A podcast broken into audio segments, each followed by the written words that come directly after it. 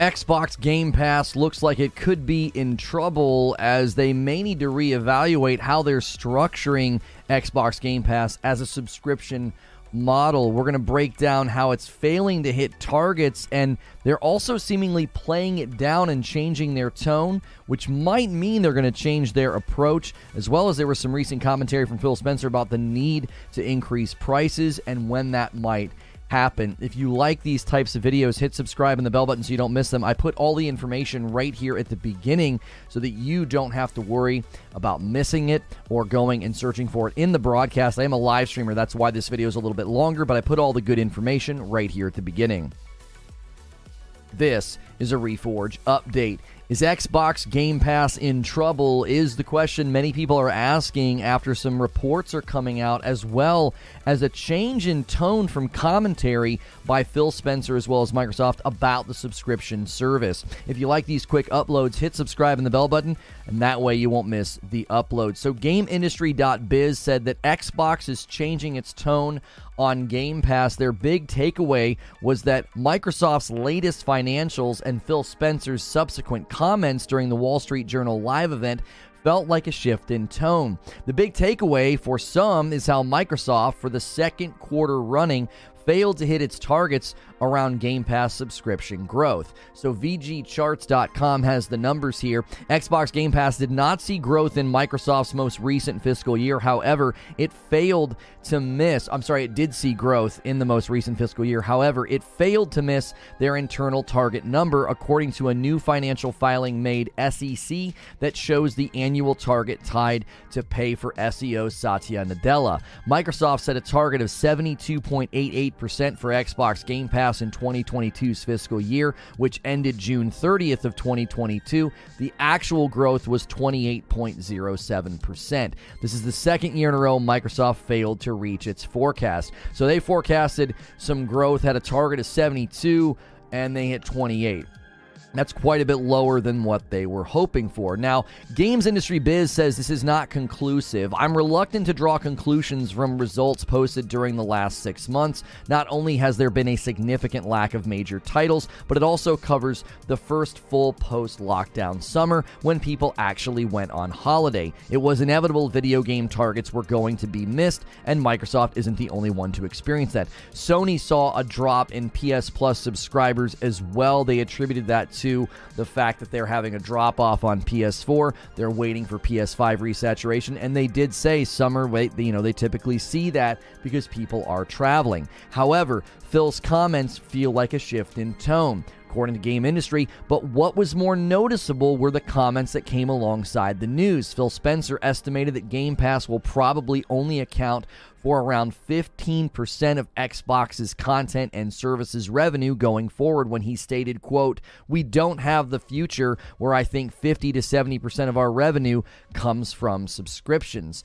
This seems like a big shift. Many people thought that was the future of the Xbox games division was that the Game Pass subscription funnel would be at the center of everything and they've spent a lot. According to the article, 15% sounds low when you consider the billions of dollars that Microsoft has spent on games and developers all in the name of Game Pass. Surely this wasn't the dream. I, I, I, tend to agree. Every time we've covered this, we thought Game Pass is the focus. It's why they're buying titles, it's why they're buying developers. And now we're hearing it almost feel like it's downplayed.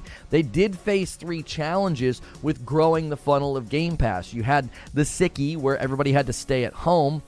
They're also competing with really big free to play games. And consumer trends don't seem to line up with needing a subscription service. There's the reality, according to the article, that a lot of people only play a handful of games a year. That means a subscription service just doesn't make much sense. This could also account for Sony's decline in subscribers. People just see there's so many games in here, I don't need all of this, and then the value transmission breaks down.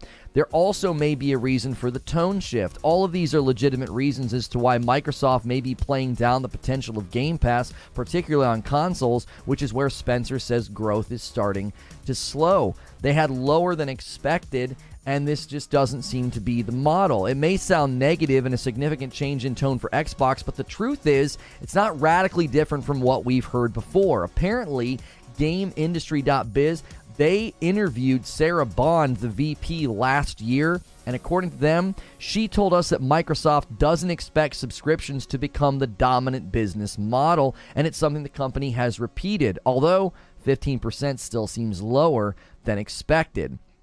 This is also a really great defense against the regulators. One of the big concerns from the UK regulator is around Game Pass and Microsoft's potential dominance in the game subscription and streaming space. By revealing that Game Pass accounts for just 15% of its content and service business, Xbox is pointing out that even if Game Pass becomes the most popular subscription service in games, it's ultimately just one business model and not the biggest one my prediction in all of this, and I want to know what you think about this, so answer below in the comments. I think Microsoft is just shifting to mobile and software. The acquisition of Activision Blizzard and their focus on mobile is what they're interested in. That's where the money is. I think Game Pass has taken a back seat or a side seat. It's not the central focus, and I think it's because they're not seeing the growth they wanted to see. It's not in line with what most consumers are looking for, and I just don't think it's a sustainable model when you think about profit and how much they have to spend to feed the Game Pass funnel with big new titles. As I said, let me know what you think in the comments below.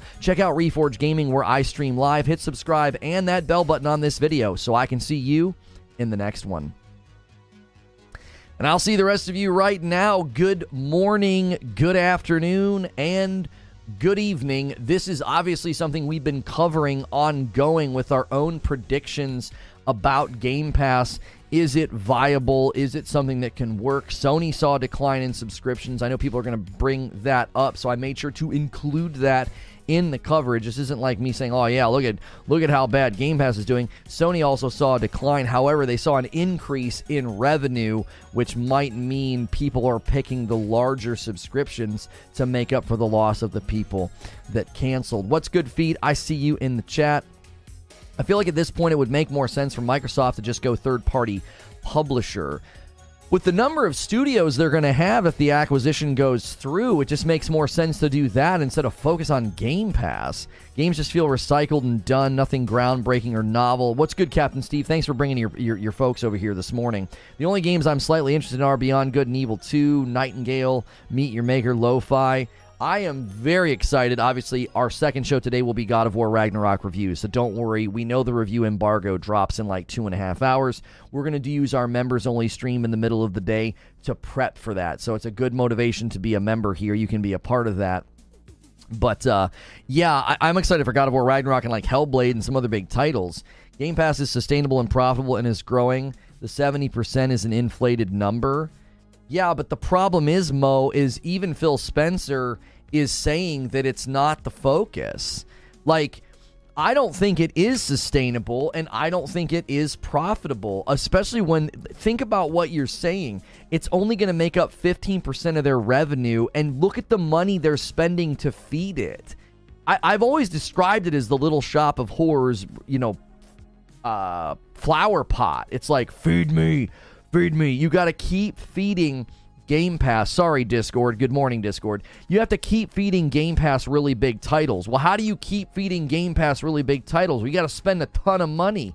And listen, if the industry if the industry is not in line with it, if consumers are not in line with subscription model, then subscription model is not going to be a profitable endeavor. It's going to be a side piece. Right? It's going to be this side piece thing. Spencer said it's profitable. I, okay, so I'm not trying to say it's not profitable. What I'm saying is, as a profitable, sustainable model, it's not their focus anymore. Sure, it's making money, but it's not the central piece of Xbox, which is what we thought. We thought for sure this is Microsoft's play. Some of you guys in here right now were constantly telling me that. Game Pass is going to take over. Day and date, big titles. It's the thing. No, it's not. It's 15% and it's failed to hit their projections 2 years in a row. It's not it's not. The only way it becomes like the big big central profitable piece, you've you've got to have you've got to have way more people and it needs to account for way more revenue. Look at the money they're spending to keep it going to make it interesting. Even Phil Spencer admitted that they they don't they haven't had enough big launches. I think that's probably one of the reasons Game Pass isn't hitting the mark is because they don't have big titles launching. That really hurt them, I think. Subscriptions can be growing all they want. It's clearly not profitable. And as a consumer, it makes no sense for me to pay for a subscription for a year to play one to three games. Eugene says Game Pass has hit saturation. Anyone on Xbox that would get it has it. PC Game Pass is the only opportunity for real growth. Yeah, they touched on that. They said that they, you know, they're hoping to see, you know, good growth. Um, Truly ignorant question, but when did Game Pass first come out? I actually don't know the answer to that question. We'd have to research that. I would have expected 25 to 30% of the revenue. 15% is way below my expectation of their profitability for that service. Right, Detective Seeds, like that's my point is like you can you can, you know, technically be like, "Oh, it's profitable, it's making money." O- okay, what budget line items are you moving around to say that? If you acquire Blizzard Activision for the $70 billion that you're paying for it, so much of that is is going to go on Game Pass. There's no way you're making that money back if 15% is what Game Pass amounts to? What? That doesn't even make any sense. That that's that's going to be a completely different structure, which is why I ended my open, my show open. I said they're focused on software and mobile. That's what they want. That's where the money is. I don't think the money is in the subscription model. It isn't. This is why I think you're a Sony fanboy. I think the Sony model of if you want to try this game in our subscription, you can, and then you have to buy it because Think about what they said in this breakdown from GameIndustry.biz. They basically said, listen, most people play one or two games a year, maybe three. That's not conducive to a subscription model where you have tons and tons of games. People are going to feel like they're getting way more than they need. Well, what's beautiful about a trial system is you can use that subscription funnel as a way to test out stuff before you buy it. So those one to three games that you buy every year is well more informed. Thank you, DTOM, for 15 months of membership, and thank you for being on a full membership. If you are currently paying for a membership on my channel, I need you to be at a full membership or VIP. Full membership is a dollar more than what you're probably on right now use the exclamation point upgrade command in chat, click the link, and then upgrade to full or VIP. I need you to do that before December. Starting in December, that $5 membership is intended to only be gifted members so we can create a dividing line. Paying members are going to get more than gifteds. That's what we're going towards. So I want to give you guys more, but we have to create that dividing line. Please do that before uh, the December, we get in December. Also, smash the like button, guys. Go through your morning ritual. We have so many people already here this morning. Make sure you're not on Top Chat. You won't see what everybody in chat is saying. Mo says they're focusing on mobile because they are not in that realm. They're making more options to add to the funnel. Well, but they're also focusing on mobile because it's an insane amount of money, right? Like, oh my gosh. Like, I, I, listen it, it's it's gonna sound like I'm a broken record, but I've been trying to tell the Xbox guys for a while they were looking at the deal too small. They weren't thinking big enough. They were think, simply thinking about exclusivity and Game Pass, and I was like, no. There's no way that's all they're spending money on. I said the 900 IQ play is they get to throw this property on Game Pass and add value to their subscription while simultaneously selling the software elsewhere. That's the play. That's the 900 IQ play. And and I and I kept getting told by people. And now we see the numbers and it's like Game Pass is not doing that well. They're failing to hit projections. It's only going to be 15% of their revenue, right? There's just no way. I'm telling you, this is the future for Microsoft. Game Pass is a side piece. Game Pass is not the central focus. And for a while, that's what I thought their entire goal was. But then the more we looked at the Blizzard Activision deal, I thought it can't always be about Game Pass. There's no way you're recouping the cost of a $70 billion acquisition if all those titles and properties are going on Game Pass and nowhere else. You're not making your money back. It also doesn't sound like their dollar membership entry point has been paying off as much as they wanted to. Sure, Game Pass has made them a ton of money, but it sounds like it's not being sustained. Right, that's another thing. Like, imagine giving people the ability to get on it for a dollar and your growth patterns aren't hitting your projections. I think Game Pass exists in a world uh, where it's sustainable with indies and big AAA a few months after release. I did not see the interview. Did he touch on the revenue shifting from AAA titles hitting Game Pass to a more consistent pace? I'm shocked that revenue stream is so low. Game Pass is doing very well. They didn't fail to hit projections, they failed to hit CEO bonus numbers.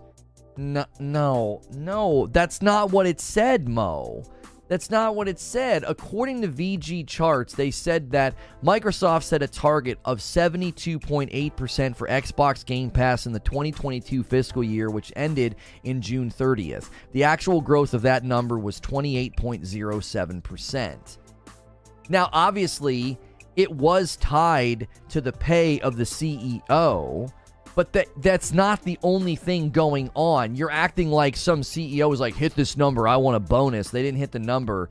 Come on, they didn't hit their projections. Don't spin that. That's not the appropriate read of that. Oh, it was all about the CEO's bonus. That we know because they don't report their stuff to the public. That's why the only reason we know about it is because of the CEO's bonus. That 70% is the CEO's numbers. It's an internal number. Could we get 37 more likes on the chat? Jiminy Christmas. In 2020, they had a prediction of 71% growth. They grew 85. Game Pass growth, uh, 28% is a very light year. And a very light year is really good. What? No, that's not true. Oh my gosh. We're in that weird thing where you guys are just saying stuff that isn't true. That is not true. All of the reports have shown two years in a row they have failed to hit their Game Pass growth projections. I'm not saying they're not growing, I'm saying they had projections for growth that they failed to hit. CEO's number in order to get their bonuses, these are super inflated numbers. Oh my word. I, okay. This could have been worse. Satya not getting a bonus could not make him happy that Phil isn't hitting numbers. Wade says, My take has always been this is not sustainable. It's been positioned as a loss leader, but they're failing to put out any AAA content. Between this and the stuff coming out about the hardware being sold at such a loss, it seems pretty clear that they want to move to content and away from hardware. This is what we've been saying for a while. Exactly, Swade. Th- th- did you see the recent reports about the money they lose on the consoles? Like, they're losing so much money on hardware. I guarantee you, Microsoft is saying, turn yourselves into a software publisher. Get the frick out of the hardware business. The dongle, the TVs with Game Pass. An internal number and the CEO number, which is the 70%. Okay, I don't need to bang on the projection number. That has nothing to do with this morning's conversation. That's a line item in my in my debate point that you're going to hammer away on that means virtually nothing. The amount of money that they have spent on acquisitions and companies and games and then Game Pass is only making up 15% of their revenue, that's a cause for you to say this is not the central thrust anymore. Game Pass is not what we thought it was. Things we've learned this year Microsoft can't convert PlayStation users, and Game Pass has hit saturation on Xbox. What does that tell you? Time to sell software. Right. This is not a Microsoft hit piece. This is evidence in the shift. We have been predicting for a while that Microsoft is going to shift to a more software driven model, and this is evidence of that. This is not a hit piece on Microsoft. Don't come in here and feel like you need to defend Microsoft. All I'm saying is what I've been saying for a while. They are shifting to where the real money is, and the real money is selling software on every dadgum platform that you can.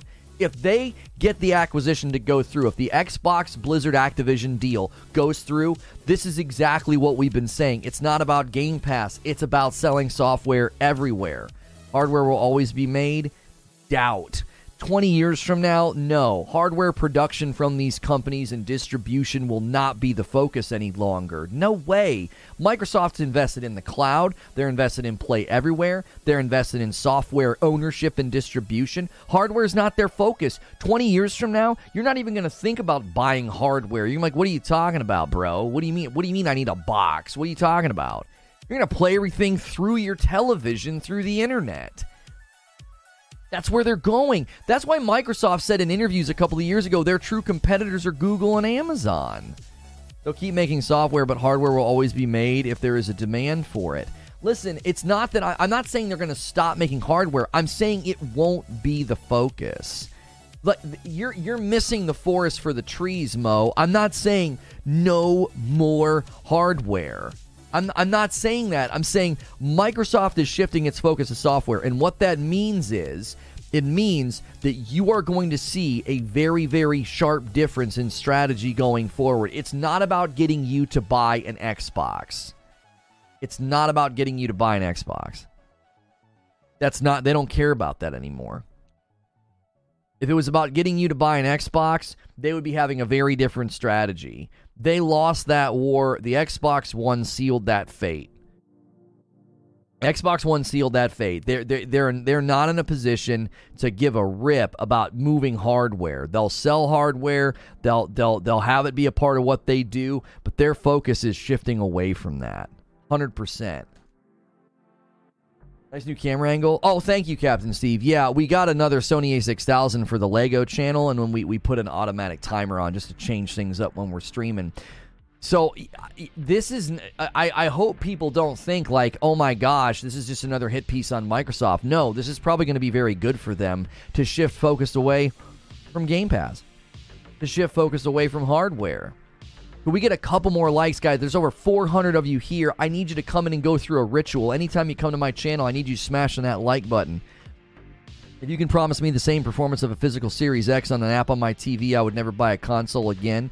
If internet infrastructure in the West can catch up to the rest of the dadgum world, then cloud solutions will become far more normal, but it's going to take a long time. That's why I said, like, 20 years from now, you're not going to think about gaming the way that you think about gaming right now. In 20 years, you're going to be gaming always through some form of connection.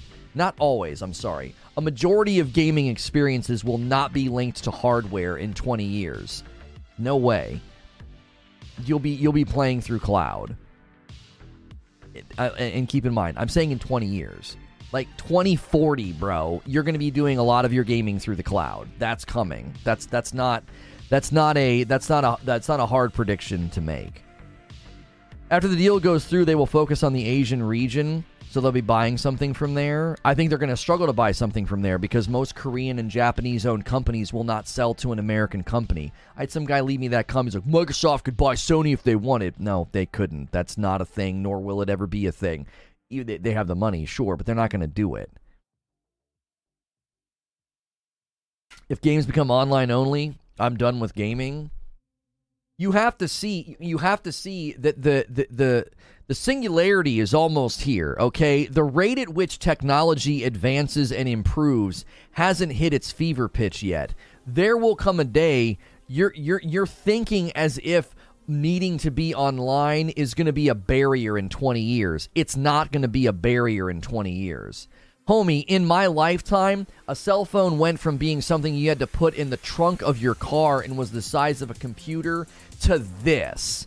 I have the power of a supercomputer from the 80s in my hand. That's in my lifetime that has happened. I'm 40 years old. I'm holding a supercomputer in my hand.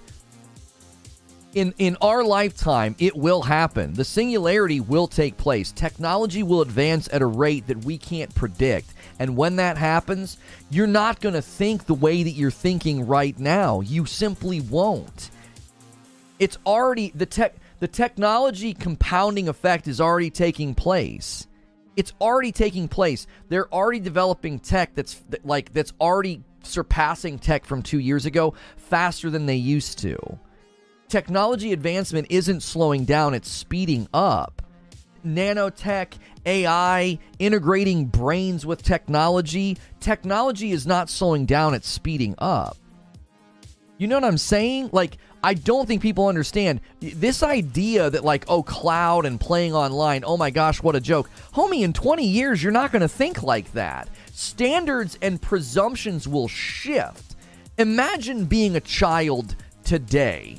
You are born today and and you grow up imagine my kids when they're teenagers the technological integration and assumptions that they will have. They're not even gonna they're not even gonna understand the world that i grew up in when i didn't have a cell phone when i was a kid. That won't even make sense to them.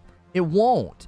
We've gone from you know cassettes to cds digital music in the span of my lifetime. Like, if you look at every technological medium and how fast it's changed, I don't think you're understanding how fast it's gonna it's gonna switch.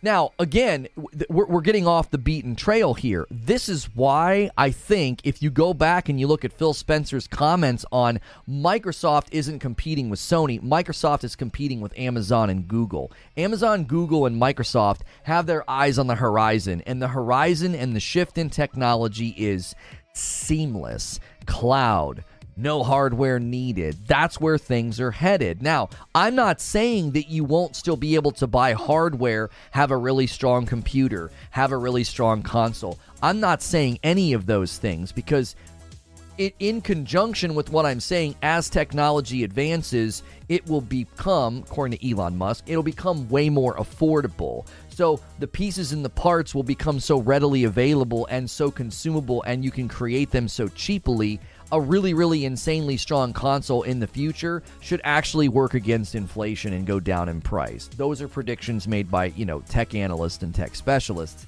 We'll see if that actually happens. If that happens, then that means really advanced hardware that you'll be buying in 15 or 20 years should start to descend in cost, not increase in cost, which means then you will be able to buy really great hardware if you want it. But there will be people that think that that's nuts. There are kids being born right now that when they get into their 20s, okay, so it's 2022, there are babies right now being born that when they turn 20, they're going to look at you like you're weird because you have all this hardware in your home. Look, what the frick are you doing? You just buy a TV and you're done. You just plug it into the internet and you're done. You don't need any of that stuff. Why do you have all of that? I'm telling you, that's going to be a thing. They're going to look at you like you're weird. They're like, why do you have all this stuff? Corporate greed won't always uh, won't allow that to happen. It depends. There's a tipping point, Butters, because you're saying corporate greed, but corporate greed will drive max saturation and max profit. And max profit could likely be driven by maximizing your entry point and getting tons of people to buy it. Corporate greed makes, you know, t-shirts at Walmart dirt cheap. Imagine when you were a kid thinking that you'd be able to buy clothes and food for the prices that you see at Walmart, right? Corporate greed can drive prices down when you can oversaturate the market with really, really cheaply made products. So if you can have cheaply made products that are insanely strong and powerful, then yes, they will have cost driven way, way down because they'll be able to maximize the amount of people that can buy it. Think of how many cities and urban centers in the world right now that in 20 years are projected to see growth and density of population, and all those people are going to be at a revenue threshold of not being able to buy your super expensive techno gadget. Well, if it's lower in price, you will be able to be surpassing virtually every other technological funnel out there. You'll be selling stuff hand over fist if you can do what what Elon predicts. If you can drive all those things down and then make it so readily affordable and available, your consumer base just quadrupled. No houses to keep your hardware in. Have you have you studied anything about urbanization and cities and population density and growth and what's happening on the globe? That if you think most of the world's living in huts, then book a flight and leave America for a little bit. That simply isn't true. The urbanization of the globe is here. It's people don't live in huts anymore, man. And as far as the internet infrastructure goes, it's it's going fast. We are woefully behind in the West. We are very behind in the West. We don't have the infrastructure that some of these places are getting. Now we might get there eventually. That's one of the biggest barriers for cloud-based technology is the internet infrastructure. It's not it's not catching up. It's like battery technology catching up with what people want to do with vehicles. Battery technology has to catch up. There's always a bottleneck of tech advancement. And right now, internet infrastructure is the bottleneck in America. It's like, well, cloud could be doing very well here, but our internet infrastructure is garbage.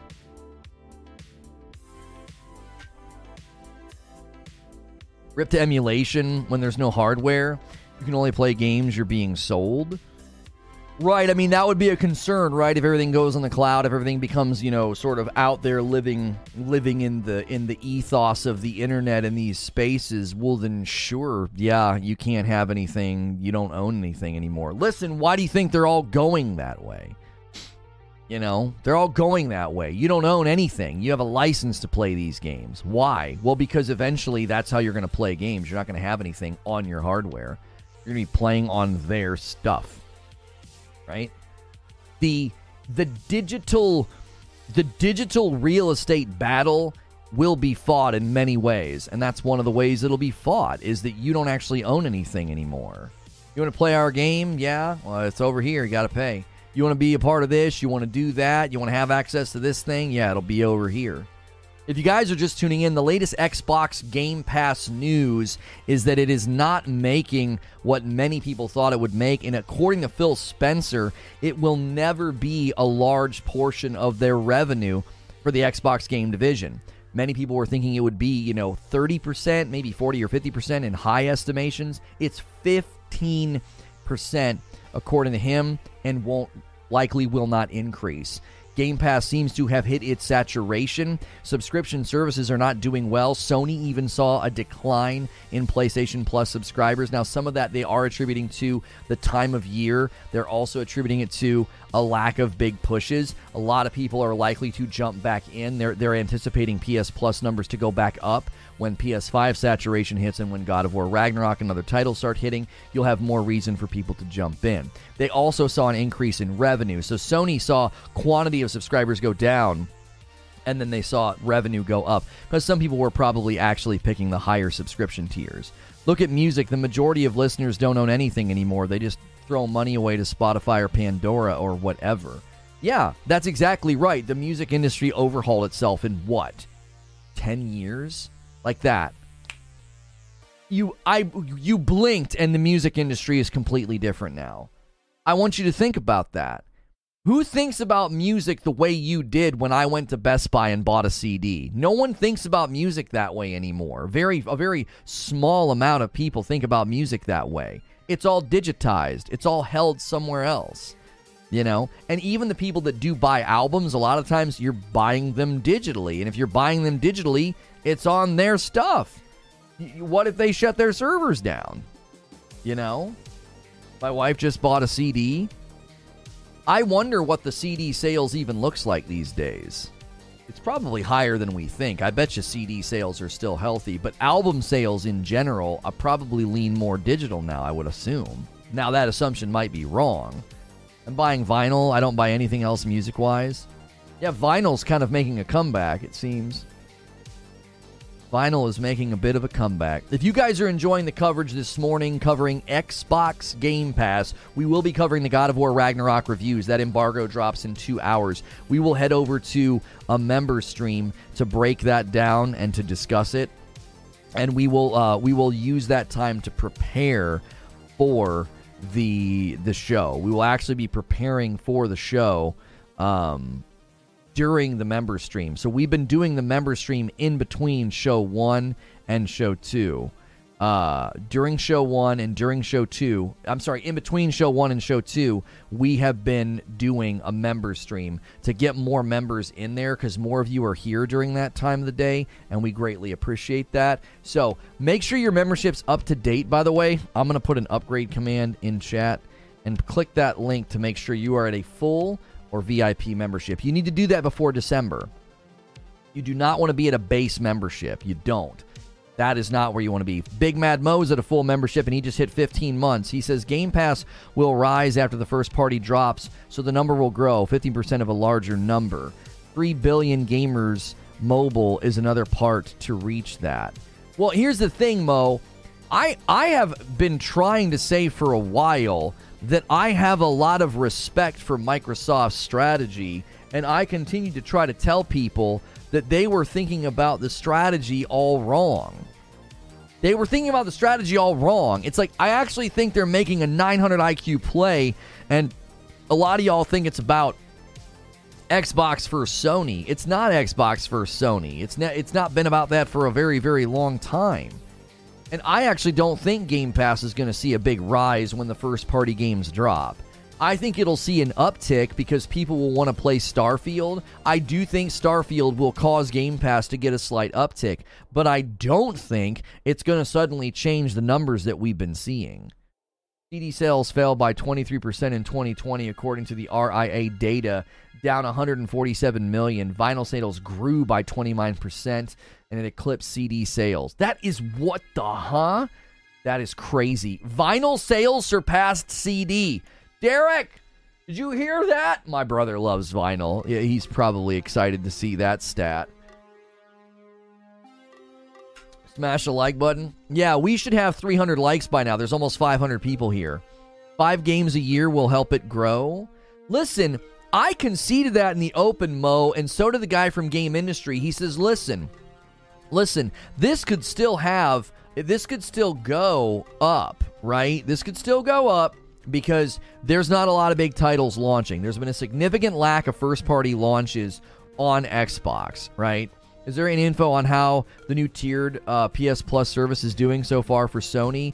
Yeah, so according to reports about Sony, uh, they had a 2 million decline in subscribers, which everyone was like, oh my gosh, they had a decline in subscribers. However, Sony's network services revenue, which encompasses PS Plus and advertising, increased by 10%, which represents the best performance to date for a quarter. So they actually had their best performance per quarter when you look at the revenue. If you look at the number of uh, subscribers, they did. They lost subscribers, but they saw an increase in revenue. Well, how the frick do you do that? Well, that means Sony's gaming division is making more money per subscriber than it was before, potentially reflecting the uptake of the more expensive subscription tiers introduced at PS Plus. So, PS Plus, as far as a revenue generator, is working as of now, it saw a 10% increase in revenue, even though there were people that were unsubscribing from it. Now, they expect the second quarter to increase because of big titles. They also expect it to increase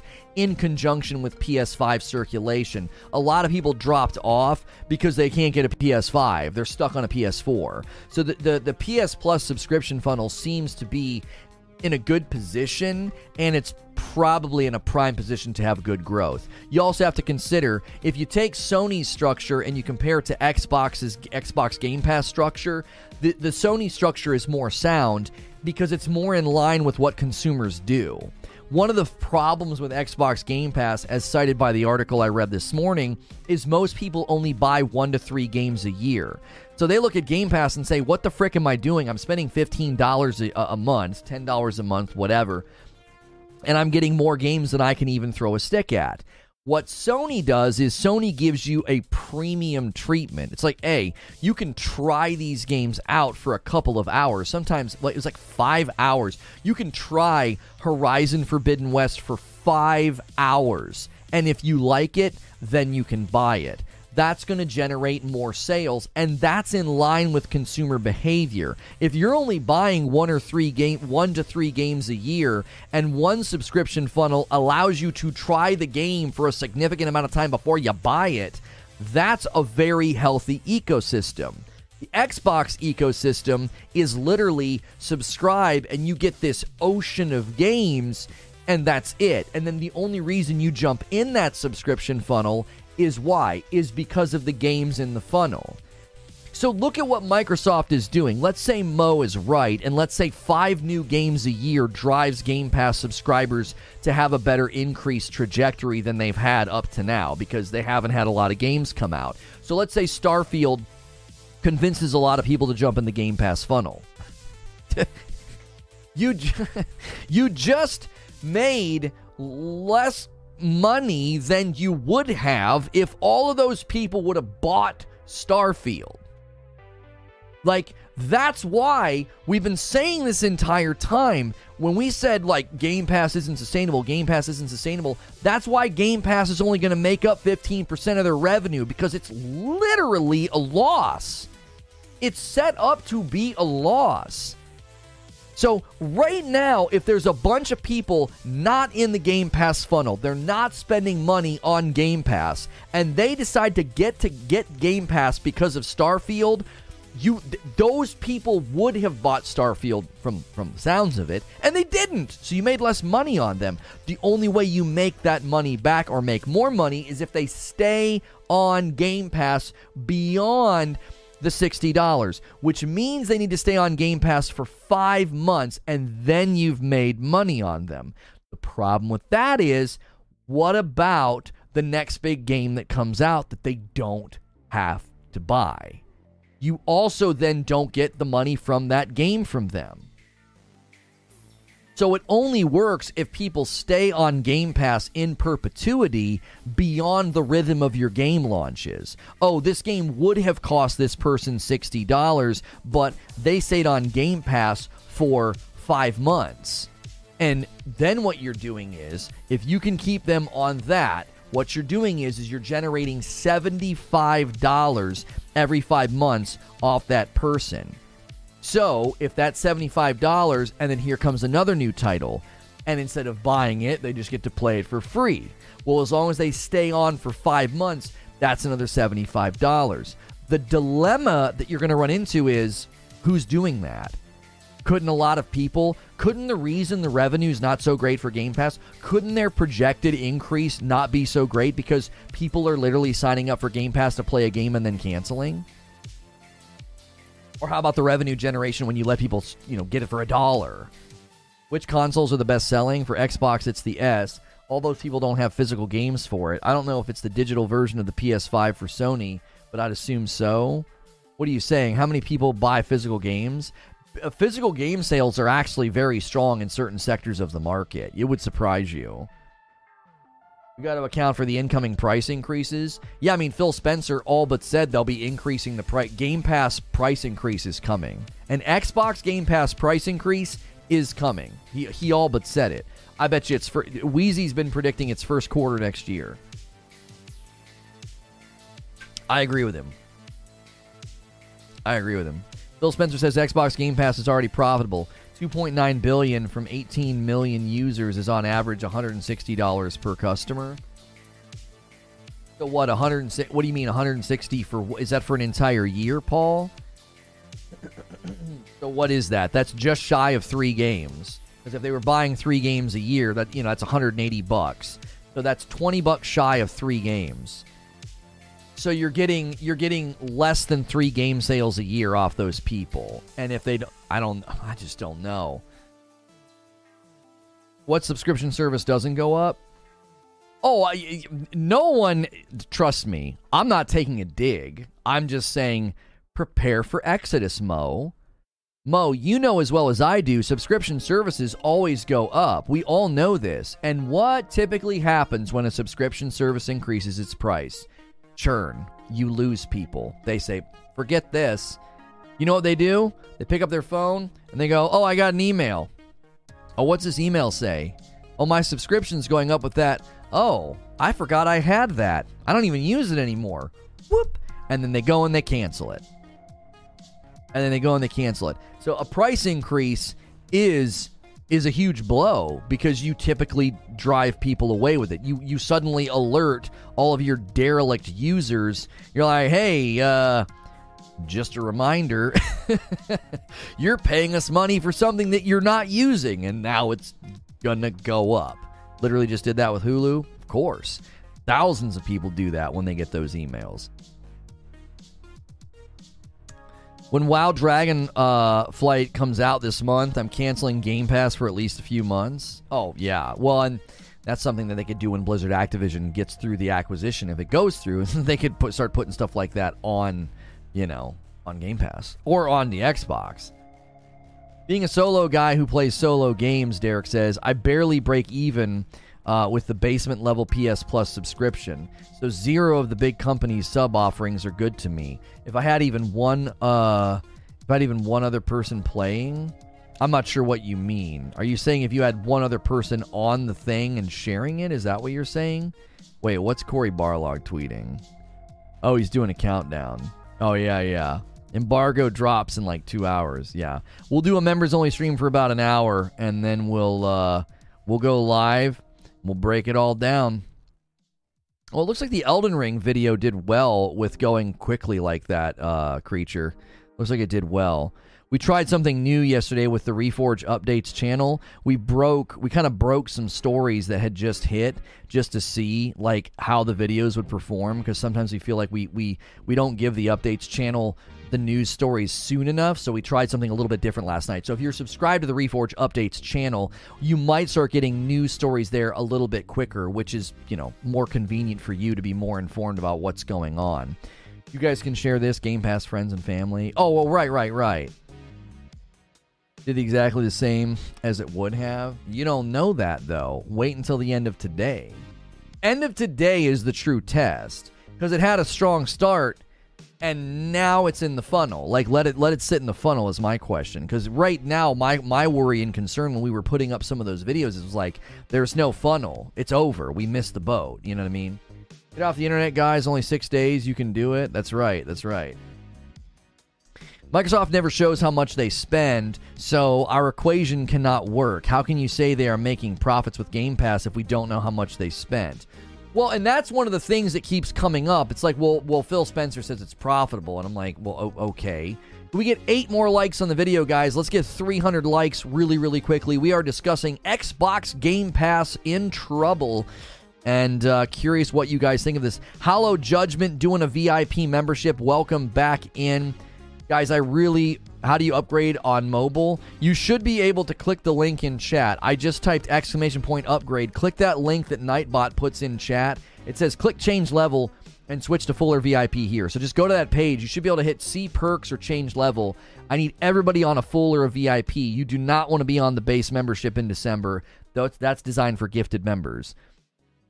It took me a minute to find the like button. Yeah, the like button's in a different spot now. So if you've never done a membership on a channel before, I do a members only stream every day in between my talk shows. So if you want to keep hanging out with me every day, that's going to be something that happens in between. And today will be a special edition. We will be prepping for the second show all together. We'll be checking out the God of War Ragnarok reviews, and you guys will be kind of helping me with the show. So it's a great day to become a member and to give some members. Did they state Game Pass was profitable in their earnings call? They can't lie to investors. So if they say it's profitable, it must be. I'm not actually sure because Phil Spencer said it. Did he say it in an interview? Um, Xbox Game Pass profitable. Xbox Game Pass profitable. Microsoft says Xbox game is profitable as it sees. So this is October the 26th from The Verge. Let me pull this article up. Let's see what exactly what they said.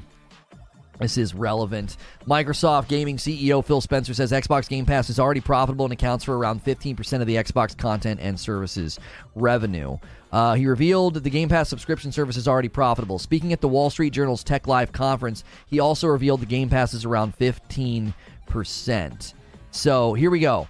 Spencer says he now expects Xbox Game Pass to stay at around 10 to 15% of Microsoft Xbox content and services revenue and that it's profitable for us. Game Pass, as an overall part of content and services revenue, probably 15%. I don't think it gets bigger than that. I think the overall revenue grows, so 15% of a bigger number, but we don't have this future where I think it will be 50 to 70% of our revenue.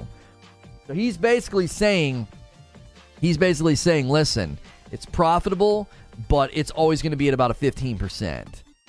Right? It's going to be at about a 15%. So it's not it's not going to be a large chunk of our revenue. Now, he's also saying the pie will get bigger. So 15% of a bigger pie is more money, right?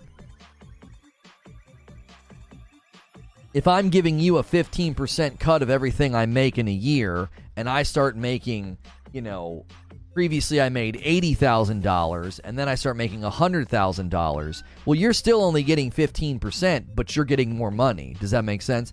So, it's according to Phil Spencer, it's profitable, but it's not going to exceed 15% of their services, their content and services revenue.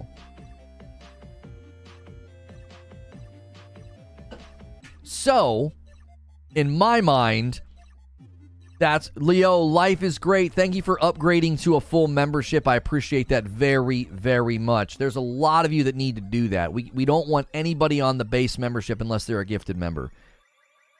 Is Game Pass profitable or the gaming division is profitable with Game Pass Game Pass being 15% revenue? According to the statements that Phil Spencer made at the Wall Street Journal Tech Live conference, he revealed, he said that Game Pass is going to stay at around 10 to 15% of Microsoft's Xbox content and services revenue, and that it's profitable for us. End quote. So he's he's saying it's profitable for us. So he says we're seeing incredible growth on PC, on console. I've seen growth slow down, mainly because at some point you've reached everybody on console that wants to subscribe. So he's saying that yeah, we we've hit our peak, we we've hit our plateau on console saturation. If you take a long term bet, which we're doing, that we will be able to get access to players on the largest platforms that people play on, Android and iOS phones, we want to be in a position with content. So now he's talking about mobile.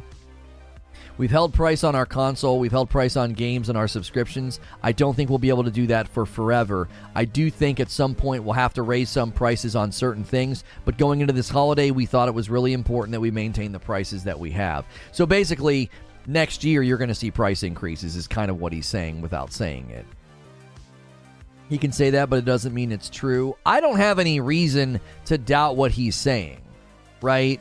Now you have to question how are you measuring the profitability of Game Pass?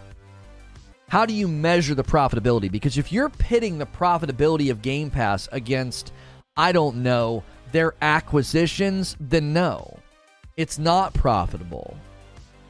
Like, you know what I'm saying? So when I say Game Pass isn't profitable, I'm not refuting Spencer's claim. I'm not saying, oh, Phil Spencer's not telling the truth. I'm saying, in the big picture, it's it's not it's not a profitable ROI on their acquisitions. It isn't. With the way they're going to make their money back, the true profit is going to come from mobile and selling software on other platforms. Xbox Game Pass is not the revenue funnel that we thought it was, and Phil Spencer's basically saying it's where it's going to stay. It's at about 15% of what we do and that's it. It's profitable for us, it makes us money, but it's not going to exceed 15% of everything that we do and everything that we make. He's setting real, realistic expectations for the growth of Game Pass. Which, if you're speaking at a tech event like this and the world is listening and investors are listening, that that is, I think, a, a tone shift. Yeah, Game Pass is not our main focus. But Lono, I like Game Pass, therefore they should keep investing in it. Hey guys, we're profitable. Well, what was your revenue? A dollar and a penny. Well, how much did you spend? A dollar, but hey, that's profit. Simple Game Pass success is measured by day one game releases. I don't think that that's the simple view of Game Pass success, David. Day one game releases. So let's let's say that Starfield has amazing player adoption for the first week. Let's just say that. Let's say it's insane. All right. And they got some good conversion, like people converted to Game Pass to try it out. That doesn't automatically then, therefore, mean that you equate that to a Game Pass success. That might actually be something that they didn't want to have happen. Maybe they. Think of it this way what if internally, I'm just throwing out a hypothetical. Let's say hypothetically, Microsoft wants to see 40% of the people that play Starfield to be somebody buying it and not playing it through Game Pass. And what if that number doesn't come to fruition? What if 80% of the people that play Starfield play through Game Pass and they only get like 20% of, of the of the consumer base that plays Starfield buys it at full price? that when they look at that is is not a success. That's not something they would celebrate and say, "Oh yeah, well look how many people played the game on Game Pass." Do you see? It's not as simple as that. Rockin' Hard Dude says, just ordered some coffee. Thank you so much. Somebody ordered some coffee. Rockin' Hard Dude with a bag of dark roast. Thank you so much. If you guys are unaware, here at Reforge Gaming, we have our own coffee. It's called Reforge Roast. We have a light roast and a dark roast, uh, and it has balanced acidity. If you're a coffee drinker, you should try it at least once to see what I'm talking about. Very smooth, zero bitterness do the best of both worlds combo, get a light and a dark roast. In other world words, we're too wealthy to be hurt by how much we spend on the Xbox division, smoke and mirrors. PL, no, I don't think so. You can't do smoke and mirrors when you're talking about profits to the public. You, you like I don't think a CEO can walk out and tell the public that something's profitable and be like pulling some kind of verbalistic ninjutsu. Like I don't think that you can do that. I don't. I think what Phil is saying is accurate. Hey, Game Pass generates profit for us. H- however, however, he's almost immediately qualifying it. He's like, it only makes up about 15% of what we do. Of the, and it's going to stay at a 15% share. We and he even admits we've basically got as many people on console to get Game Pass as we're going to get. We're not going to exceed Game Pass saturation on console, is essentially what he says. But he says they're seeing good growth of Game Pass on PC. So Game Pass has an insane opportunity of growth on PC and mobile. And he's still saying it's going to be at about a 15% of our revenue. Which to me means they might not have any plans to do a Game Pass mobile version.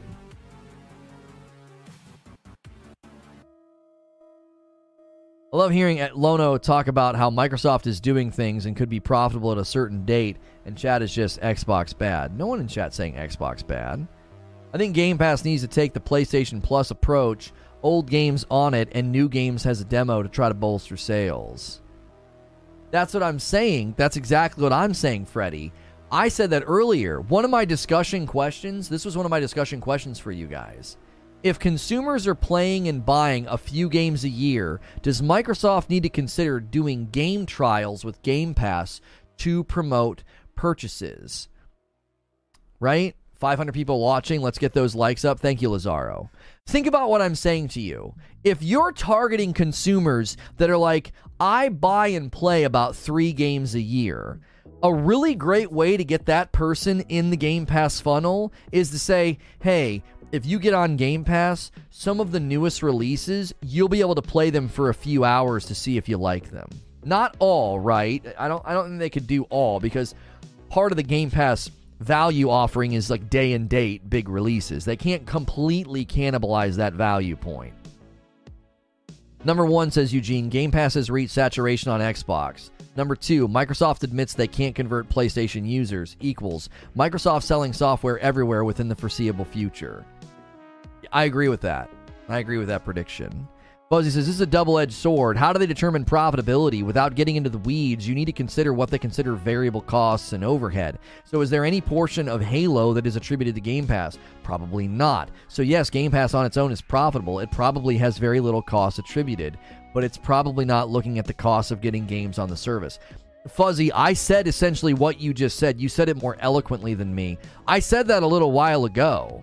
I said, listen, when I say it's not profitable, and I'm talking within the framework of acquisitions, there's no way they're making back the money on these acquisitions and the distribution of these big titles. Like you're saying, if if you're not saying Xbox Game Pass is profitable in light of game sales, publishing costs, marketing costs, and acquisitions, then, like you're saying, Game Pass itself probably has very little cost attributed to it because you're just maintaining a subscription funnel.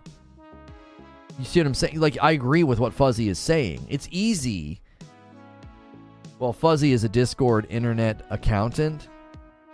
Looking at Game Pass, a good example to look at is Wendy's chili. If you don't know how it's made, you use the burger that's been sitting in the grill for too long. So, how do you determine the cost of a bowl of chili? If you're using ingredients that other departments would be throwing away, is there a cost of that burger? Should you attribute your burger cost to the chili? It all depends on how very muddy when we're looking at cost accounting standpoint. There you go.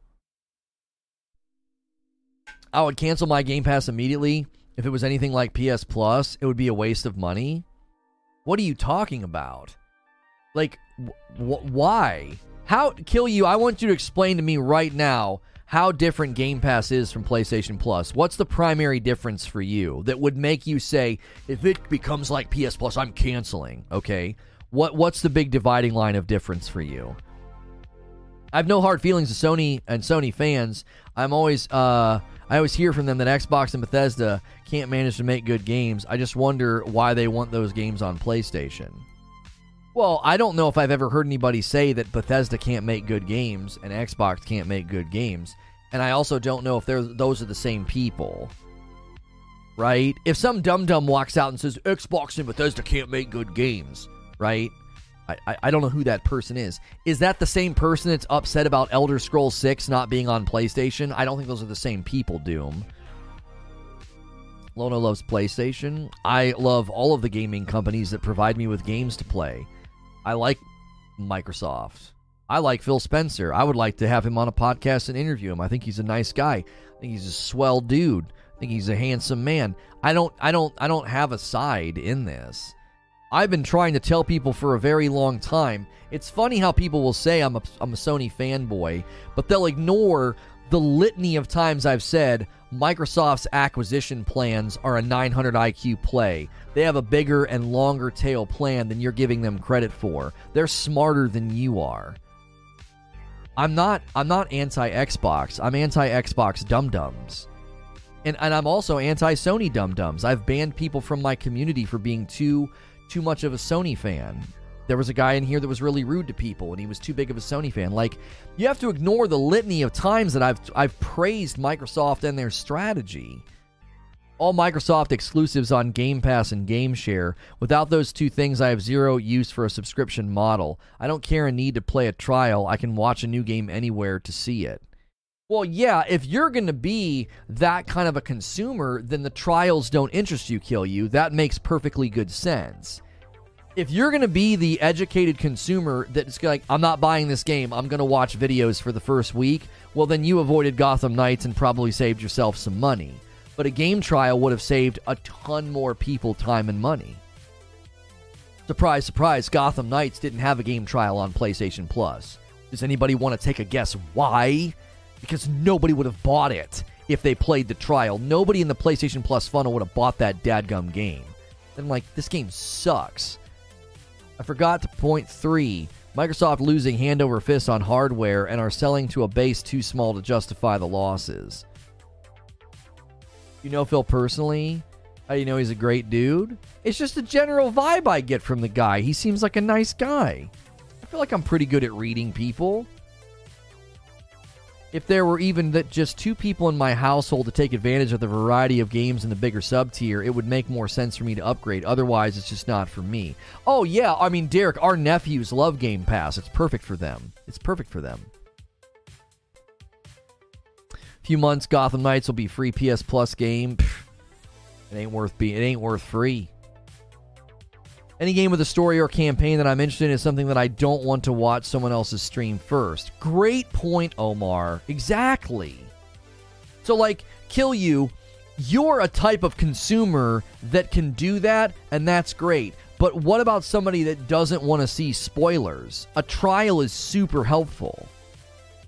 You don't want to see spoilers for Horizon Forbidden West. You can play for five hours. That's wonderful.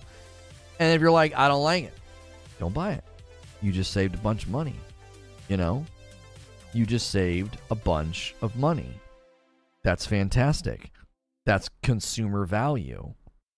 I don't mind a big Sony or Microsoft fan, says Lazaro.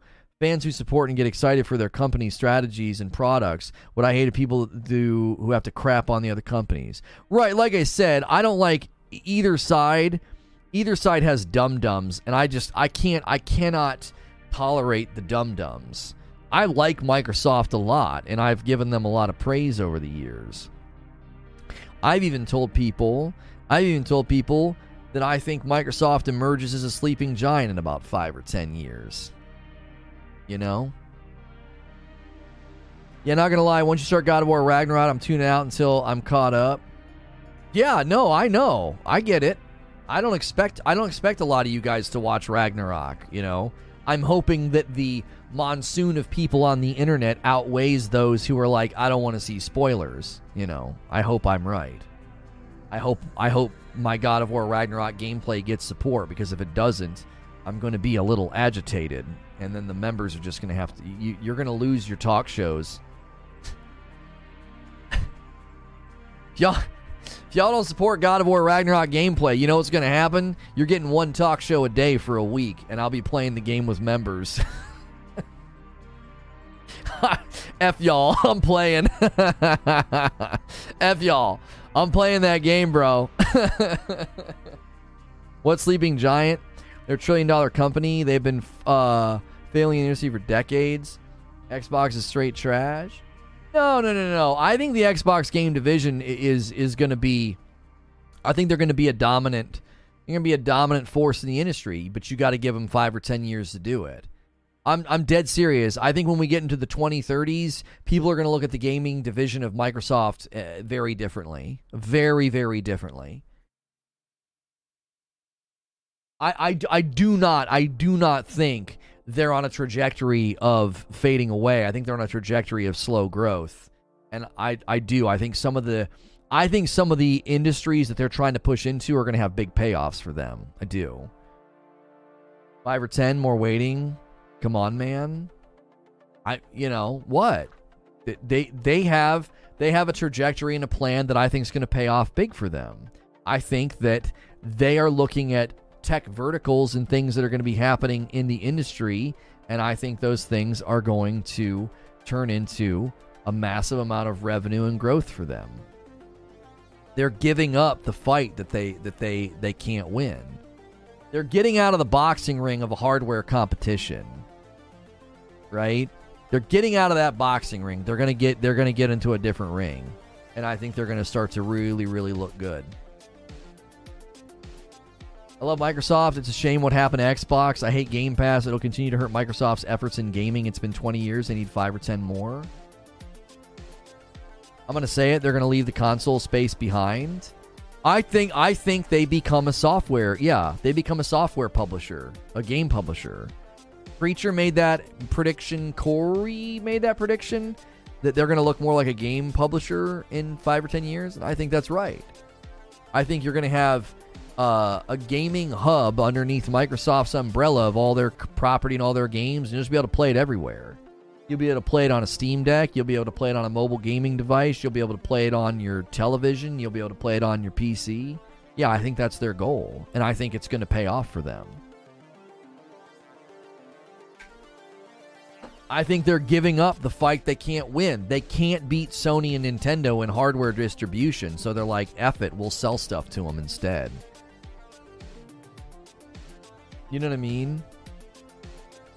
Like you're you're not you're not going to beat Nintendo and Sony in hardware distribution.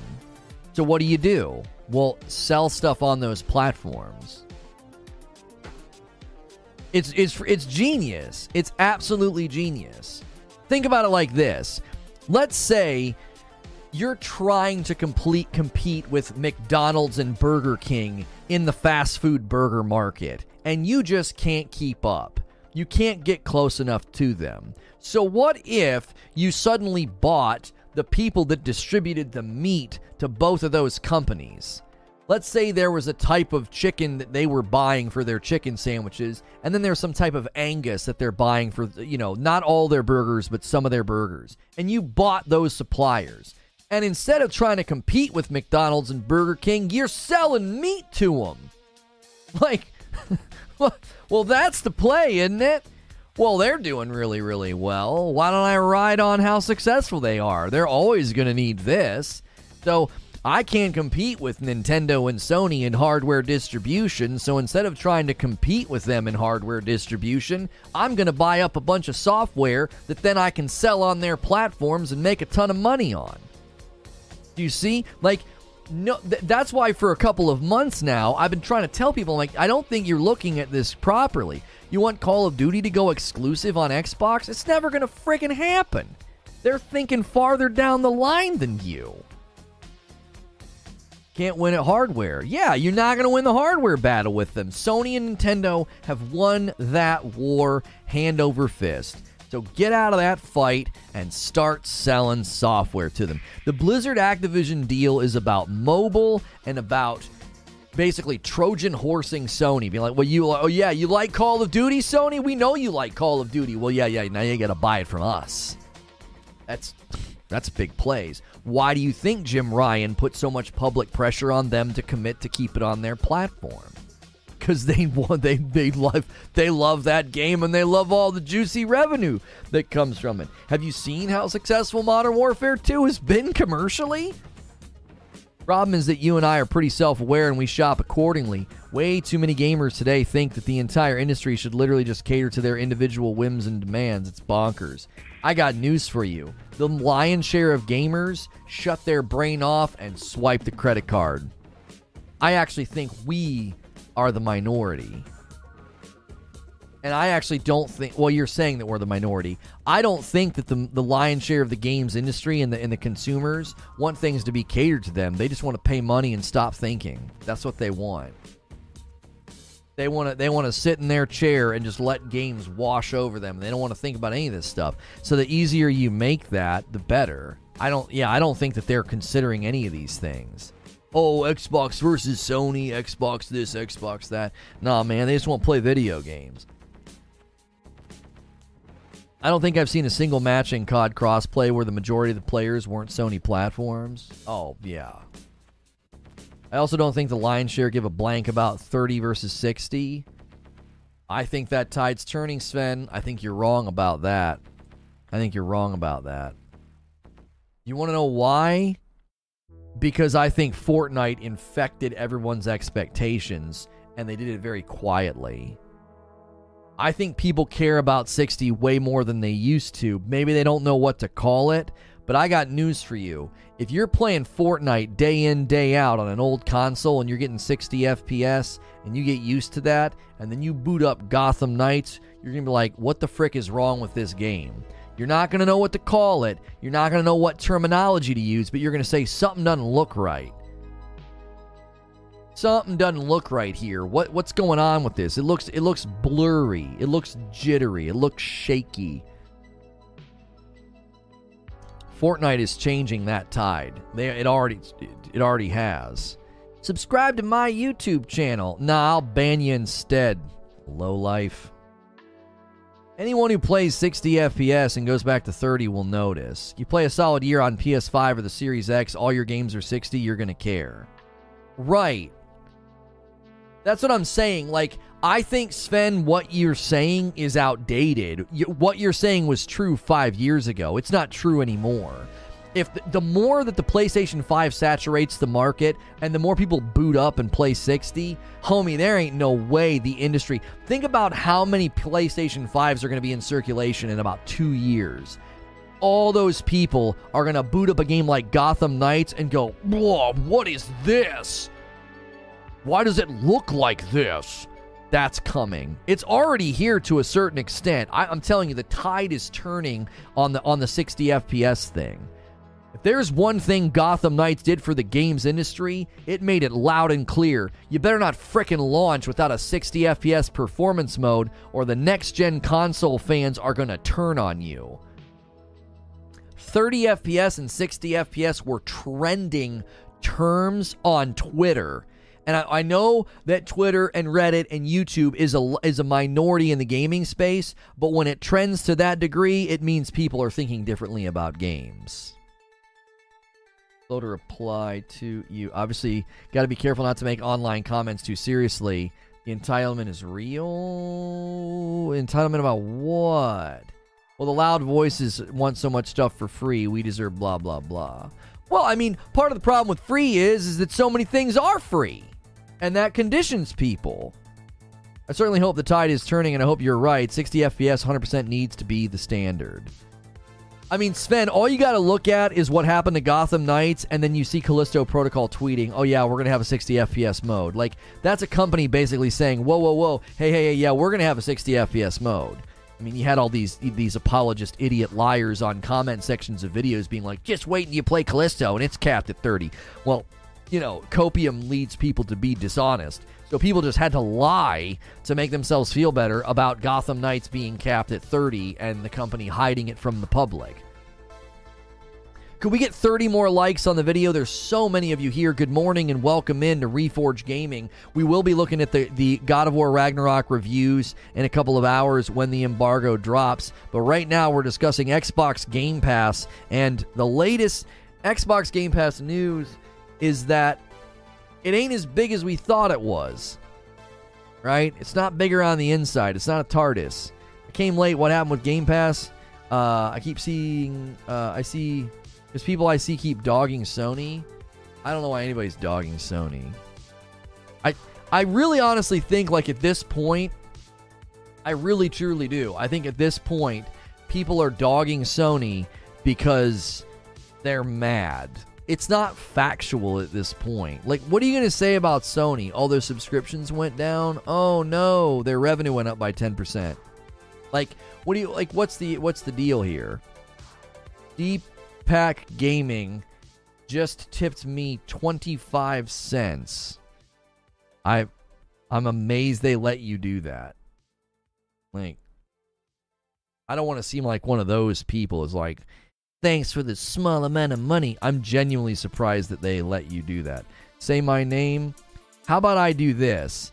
Take that quarter that you just tipped me and shove it in your ear. And then maybe, maybe it'll add to your intelligence factor. Say my name. Get the fuck out of my chat. Say my name. Moron. I'm tr- I got like a smudge. Okay, I got it a smudge on my glasses. Maybe people will go and subscribe to you. I mean, at this rate, 25 cents in channels that are more successful than you, you uh, man, whew, you're well on your way. Say my name. Say my name. You're in my house. Well, not anymore. You're banned. Hopefully, it was worth it. I'm glad companies seem to be listening. I push back a lot on the 60 FPS convo but it's not because I don't think it will be the norm. It's just not exactly today. It's coming clearly. I think it is the norm. I think it is the norm. There will not be a next gen title that does that. I don't think so. I don't think so. I don't think there's any next gen titles on the horizon that will be 30. There will always be the option to turn on 60. Whether it's God of War Ragnarok, whether it's Spider Man 2, Wolverine, um, well, I guess we should talk about Starfield. Starfield might actually, yeah, oh, Starfield actually might be the last game to to to to pull it to pull the. Well, we really couldn't do 60 FPS. Now on PC, you know, maybe not, but yeah, Starfield gameplay would have me. I'm I'm kind of concerned about its its performance on console. I'm kind of concerned. I think the Creation Engine has no problem hitting 60 FPS on PCs, but I think it's going to be, I don't know. I'm very concerned about Starfield's performance on console. Yeah, Ragnarok's going to be hitting 120. Mm-hmm. I don't understand how you can see a drop in PlayStation Plus and frame it as a positive because of 10% growth. Is Microsoft shrinking? Okay. I I don't understand how you can see a drop in PlayStation Plus and frame it as a positive because of 10% growth. So let me let me just throw one by you here, Kieran. Let's say I had three flavors of coffee that I was selling, and one of them was a select, and it was really expensive. And let's just say I looked at my quarterly reports and I saw, oh wow, our total quantity of sales went down, but my profits went up, right? What would that communicate to me? Oh no, we're in trouble we got less sales. No, I would say, hey, look at that. We made more money. We now have something that we can measure and look at and increase the value of. Let's sell the let's sell the higher value, higher profit margin, more expensive coffee. Let's market that more. Let's invest in that more. So, yeah, you would frame that as a positive. You made more money you literally lost subscribers and lost sales, but made more money. You would look at that and say, well, that's pretty good. We made more money in the midst of losing subscriptions? Okay, well, what's that mean? Well, that means they need to focus more on funneling people to the higher tiers because the higher tiers made up the difference. The higher levels of subscriptions made up the difference. So, yeah, that's a, that's a positive for them. Not to mention, not to mention, Everybody saw a downturn, and they're projecting an upturn with PS5 saturation and big games hitting the platform. So Microsoft's saying the same thing. Again, this isn't a Microsoft hit piece. Microsoft is saying the same thing. We've not had a lot of big titles come out, and also Phil Spencer saying we don't expect this to to exceed 15% of the revenue that we generate. Now losing players is good. It's not losing players. Again, see, now you're reframing it. They're not losing players. They had people stop paying for PS Plus. They lost subscribers, but they generated more revenue. they attribute it to a handful of things. There are people who are waiting to get a PS5, and because PS4 is on a downturn of saturation engagement getting turned on, getting games, you're going to see a decrease in people having PS Plus. But then you're going to see that bounce back when PS5 starts saturating the market because now people have a reason to get it. It's part of the deal. It's like, oh, I'm in the new ecosystem. I'm on my new PS5. Let me get on that PS Plus. And then when bigger titles hit, Microsoft is saying the same thing. They're both saying, look, we had a downturn. Here's how we're going to bounce back. Microsoft's essentially saying we had a downturn, but we've also had a big decrease and absence in first party title launches, which affected our which affected our subscriber base. 20 and 21 were ridiculous growth periods for sub services. The numbers are still up over 2019 by a significant amount. That's the other thing you have to consider. If you look at the full graph and it's like way up and then it dips, it's like, okay, but it didn't dip below where it was two years ago. We're still on an upward trajectory. Like, if you've ever launched a business, owned a business, or operated a business like some of us here have, you don't look at losses and go, oh, it's terrible, and immediately panic. Those losses are sometimes just indicative of market trends, things that happen, things that you can't foresee. But also, if you're making way more money, like if I launched my coffee business in 2019 and in 2020 I see crazy growth, 2021 I see crazy growth, and then I dip down and I have losses in total sales, but I'm still making more money than when I launched two years ago, I'm not going to be like, oh no, what am I going to do? People are forgetting that they are going up against numbers uh, when the Sickie was in full effect. Can you point that out? Yeah, some of this again. Again, this isn't a Microsoft hit piece. Both Game Pass and Sony PS Plus, both of them have seen downturns in the same in the same time frame. They both slowed down. Phil Spencer literally said, "We're not going to get any more people on console to buy it." We've hit saturation. Now they've got growth opportunities on PC, and even with those growth opportunities, he has said it'll still only be 15% of the revenue that we generate. The game, the Xbox Game Pass revenue is still only going to be 15%, even with crazy growth opportunities on PC, which means one of two things. Either their trajectory and projections for PC Game Pass growth are not very good, or there's a constant churn rate on console, and the Game Pass growth on PC is going to maybe like level it out. You see what I'm saying? Like, I think the, the, the reason that like I don't think Game Pass is in trouble, but I don't think Game Pass is the central big thing that we thought it once was, and I also think they're going to have to reevaluate how Game Pass is structured. I think that we see game trials on Game Pass in the near future. I do. All these people that rip Sony up for it, I can't wait for you to rip Microsoft for it because I'm fairly certain they're certain they're going to do the same dadgum thing. They're going to look at market trends of consumers and how often they buy games, and they're going to say, we're way, way more likely to get people to get on Game Pass if they can try games and then buy them. It'll generate more revenue. We'll have more empowered customers. We'll have a healthier ecosystem and a healthier funnel. Like I, that, I'm telling you, I think you're going to see you're going to see a price increase on Game Pass, and then you're going to see game trials for Ultimate users. I think that's coming next year at some point. The price increase is almost assuredly coming. Game trials is obviously a little less likely, but that's my that's my prediction. Game Pass is getting demos. They have said so. I thought they said that they were looking into it. I didn't, I didn't know that they said that they were officially doing it. There will be, they said already, but day and date will still be here. People are overestimating the appeal of Game Pass. They said it themselves. Their own users don't want it. Nobody wants to pay for a rental service, unfinished games, and trash first party. Listen, Jesus, you're starting to make me want to ban you because you're being a total axe grinding douchebag, and we can't have conversations with people like you. You're too busy plugging your ears and slobbering all over Sony, and it makes you type really dumb things. You do know that 25 million people are on Game Pass but nobody wants it. 25 million. That's a pretty good subscriber funnel. It's also had very good consistent growth year to year. They missed their projections, sure. It doesn't generate the revenue that some of us thought it generated, but homie, 25 million people are on Game Pass. Not Sony, Sony services but too. Then why are you here? Are you just here to complain? Like Everything's terrible and everything sucks. Okay. Do you have anything of substance to say? I can go read negative reviews on the internet if I want to read mindless whining. It's not difficult to find it, it's everywhere on the internet. See your point. I just don't think Game Pass is in too bad of a spot. Like you said, might not be the end game, but still worthwhile. In my opinion, Game Pass is getting put in the back seat. That's what I think is happening.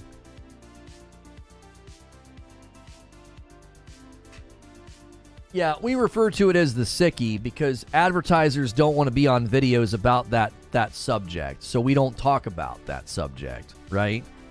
Coca-Cola and McDonald's are like, "Listen, we don't want to advertise on Crazy Town videos about that." And that's why we don't say the word. What's the sales pitch? Come to Xbox because we have great games such as, or come to Xbox because we have Game Pass. The service is the priority at the moment, in my opinion. I don't think so. No. Here's the thing you're looking at it as what's their offer to the consumer, PL. And I don't think they're going to stop offering that as the value to the consumer. I think that's going to be the continued offer. Game Pass, day and date, play it anywhere. I don't think any of those slogans are going to change. I don't think when you watch like a marketing thing or like a press conference with Microsoft, I don't think you're going to see anything different. I think that like Microsoft Xbox Game Pass is still going to be their frontline offering. But the reason that Phil Spencer said what he said and shifted his tone is because he's talking to the rest of the world. He's talking to investors, he's talking to shareholders. Why? He's being like, listen, listen, listen. There's, there's been a lot of industry analysis. There's been a lot of higher ups in the gaming industry that have said that subscription services like this, they're not sustainable. Okay? And he's essentially saying, listen, it's only going to make up 15% of our market and, and, and 15% of our revenue generation. It's not the big dog in the room. Why do you think he's saying that? Because he wants people to know, listen, that's not where we're going to make a lot of our money. There's, there's a lot of people out there. there there's, there's CEOs of gaming companies and higher ups at places like Take Two that are like, subscription models are not sustainable. And he's like, listen, it's profitable, making us money but it's only 15% of what we're going to be generating. And the reason he's doing that is because he's letting people know like this is not it for us. This is not our this is not our end game. Yo, Tame Cyber with a VIP membership. Thank you so much. Let's revisit the PS Plus sub numbers a year from now when Sony has dropped another 24 plus million consoles on the market. For real. If it only makes up 15%, how can they have 25 million subs? Be- because that that's because it doesn't generate a lot of money, homie. It only generates 15% because it's cheap. Also, consider something just in time. They let tons of people get on Game Pass for a dollar. Like, so that would be another reason why it's not generating tons of revenue. They're two sides of the same coin, says Jesus. We should not let the industry head into that direction where everything is fed to us piece by piece in a service. Wh- who's doing that, Jesus? You can't substantiate your position with actual evidence. No one's doing that. So when I subscribe to Game Pass right now or PS Plus, what's being given to me piece by piece? Substantiate your broad claim. Broad claims and platitudes make you sound real, real warrior like, like an idealistic person and a warrior for gamers, but you're not saying anything of substance. What game company right now, Microsoft and Sony, with their subscription services, are giving things to me piecemeal, piece by piece? Explain that to me. Give me evidence in the market of what you're claiming.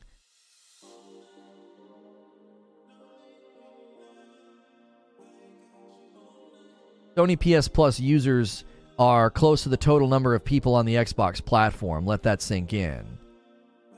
Yeah. Business good for you, but it is not rental what has lifted the industry and pushed it forward. Yeah, but nobody's talking about rental. We're talking about subscription services and how much revenue they could potentially generate and why that's not the central piece of what Xbox is doing. What a strange strategy. Give something for free or very cheap, and then when they're hooked, change it to a higher price. Pretty sure the tobacco companies did exactly this in parts of the world. Well, subscription models always raise their price, Neffets. I don't think anybody's going to be, well, people are going to be upset, but you shouldn't be shocked by that. That's what I'm saying. So, is this about Microsoft as a whole or Xbox game division? I mean, the, the comments that we've read today have been about Xbox, their services, and what they generate. Can we get 400 likes on the video? There's 555 people here. If you haven't hit subscribe yet, I don't know why you haven't done that yet. We're having a great time and we want to hear from you. Hit subscribe so you can talk in my chat. It looks like we're primarily streaming to people who are already subscribed to the channel, which is awesome. What a great turnout. I hope you're enjoying the conversation. If you are currently a paying member, I need you to use the upgrade command. I'm going to use the upgrade command and then click on the link that Nightbot put in the chat. If you're on mobile, just close the chat and click see perks. I need you to upgrade for $1. We're talking about subscription service prices going up. Yeah. We need you to get off base membership. Base membership's 5 and a full membership is $6. We don't want anybody on base membership unless they're a gifted member. So if you're paying for your own membership, we need you to get on full or VIP. VIP is cheaper now. It's $9.99. So if you are paying for your own membership, you do not want to be on a base level membership starting next month. And if you're just tuning in, we're talking about Xbox Game Pass. Is it in trouble? I don't actually think it's in trouble, but I think it's generating way less revenue than we thought it was. I don't think it's as central to Microsoft's strategy as we thought it was. And I think this adds more credence to predictions that they are going to be pushing towards being a gaming software company. And that's what the Activision Blizzard deal is truly about. It's not about Game Pass like so many thought it was. What happens next month? Starting in December, gifted members will not have access to all of the members only content. I want to give more content to people who are actually paying for their membership. That's not a slight or a dig.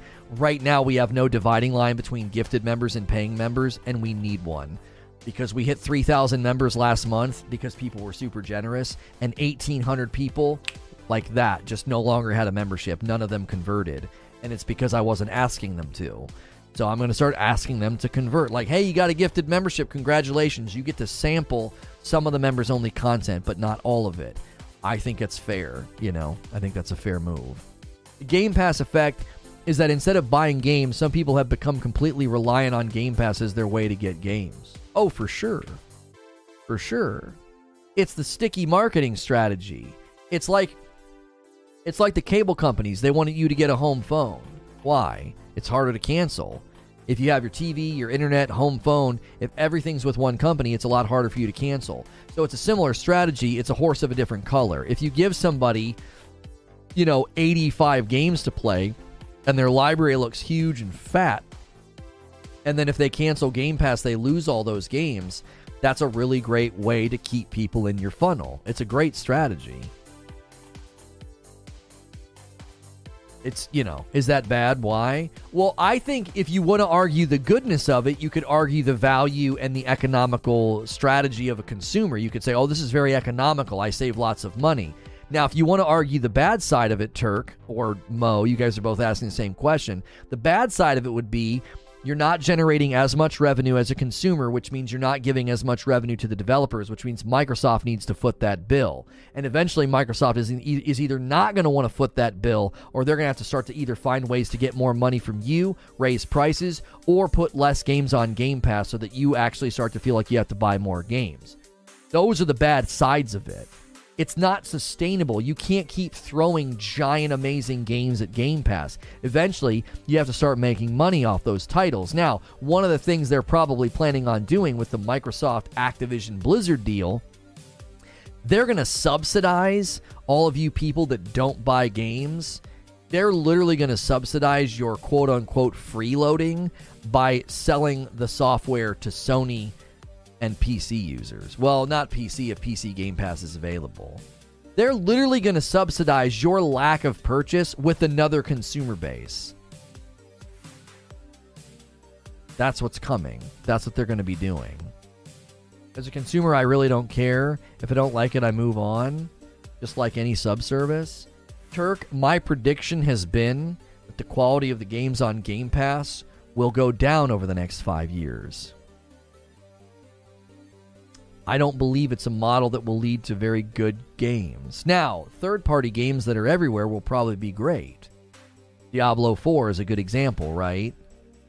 But I'm telling you, I, I just I actually think it's a degradation of quality. I don't think Game Pass is going to lead to quality increases.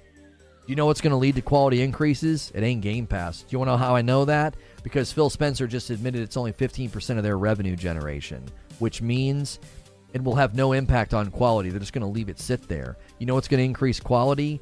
Owning property that's sold everywhere. That's going to increase quality. Game Pass is not going to increase quality of games. It'll have a degrading effect on games because it's going to be like dollar menu gaming. The reason that game quality will probably go up on games owned under the Microsoft umbrella would be that they have to be sold everywhere. Now, one would hope that third party titles don't suffer from optimization struggles because it has to be, you know, it has to be everywhere. Doubt that. Doubt what? What are, what are you doubting? You, you, you got to establish what you're saying you doubt. Microsoft needs to recoup the 70 billion of Activision Blizzard before making a profit. How will they do that? They'll be making it off of the mobile division. They'll be making it off of Call of Duty. Think about it, sprinting snail. In one year's time, their fiscal their fiscal year, their profit generation from from just the mobile division alone, just King, they'll be they'll make so much money back. The the 70 billion will be recouped I mean, I don't know what kind of revenue generation they're going to be looking at, what kind of profit generation they're going to be looking at, but I would imagine they're going to recoup it at a pretty rapid rate. You're talking about 70 billion, and I think just the mobile division alone is going to be generating billions of dollars for them. And Call of Duty will be generating billions of dollars for them. So that's that's why they're not going to shrink the footprint of any of the property. The people that are in here talking a big game right now and talking up Microsoft. You want to know what they were doing months ago when the when the news broke? They were convinced that Call of Duty was going to go exclusive to Xbox. And you know what's happening? They're wiping the sleep out of their eyes and they're waking up and saying, "Wow, this is a lot bigger than I thought it was." This is a lot bigger than I thought it was. This is not about Game Pass. This is not about Xbox exclusivity. Some of y'all are starting to see why I said you sounded silly a couple of months ago. I was like, you just sound silly. Oh no, oh no, future COD, future COD will be exclusive to Xbox. I got, I got crickets now. I got crickets. I got people talking about, oh yeah, you're gonna make a ton of money off all this, all this property from Activision Blizzard. That's really funny. That's not what you were saying a couple of months ago. people think that ABK stops making money just because Microsoft will take them over? Right, they're making tons of money.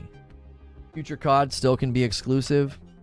Mo, you know I love you, but it's hard to ever bother reading what you type if you're going to type that right now. Like, you can't be serious. You can't still type that and think that that future COD still can be exclusive. How? It's not all of Activision is only COD. What no, what does that have to do with COD ever going exclusive? The likelihood of COD ever going exclusive is so small, we can almost say it's impossible. The possibility of it happening is so small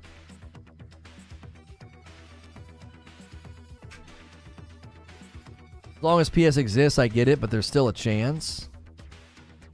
You you you are literally doing the Jim Carrey Dumb and Dumber meme. You're literally doing that meme right now.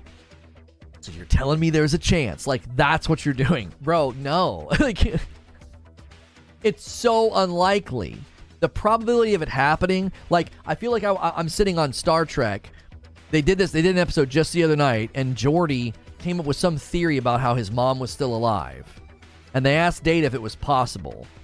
And he was like, It is possible. However, he said, it's incredibly unlikely. it's like, so, and guess what? Geordi's mom was not on the planet. Spoiler alert. She wasn't on the planet. Data was correct. It was so unlikely and so improbable that no, that's not what happened.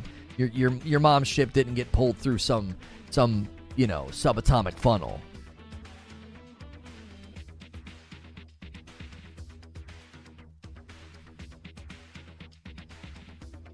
The amount of money COD prints on PlayStation is astronomical. It'd be brain dead decision to remove it. Right. Bill said COD will continue to be multi-plat. It's the shooter version of Minecraft. Yeah, it's not going anywhere. The only way you would see, right? You, the only way that you would see uh, Call of Duty go exclusive to console to, to, to Xbox, the only way you would see that happen is if PlayStation literally detonated their entire platform. They'd have to self implode and disappear. Spoiling 30 year old Star Trek episodes. I'm out. well, now I don't need to watch that episode of Star Trek. Thanks for spoiling it. What do you think happens when shipping Call of Duty to PlayStation costs more than it makes in the future? Wait. Wait. Amos, spell that out for me. How is shipping Call of Duty to PlayStation? How is it going to cost more than they make? I want you to spell that out for me. How, how does that happen? That question makes no sense, right? Right, Brett? What do you mean? How did, wh- huh? So 48% of the people who buy Call of Duty buy it on PlayStation, and you're envisioning a world that that becomes they that it becomes so expensive to make Call of Duty for PlayStation that the 48% buying consumer base isn't enough for them to generate profit. Development time, many factors. Homie, I'm going to let you in on a little secret. If making your game is more expensive, it, it becomes so expensive that 48% of your consumers aren't enough to justify continuing to make it, then you're not talking about a game going exclusive. You're talking about a game going away.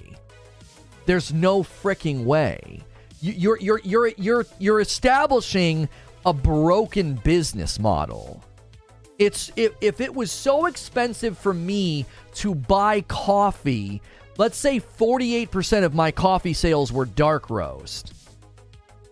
If it became that expensive for me to grit to get the dark roast that the 48% of my buying consumers weren't enough to justify continuing to buy the dark roast, I would shut it down if the cost got that high. If the cost to make Call of Duty ever gets that high, there will never be there will be no more Call of Duty. It can be 80-20 Xbox ecosystem split versus PlayStation in the future. It's not impossible.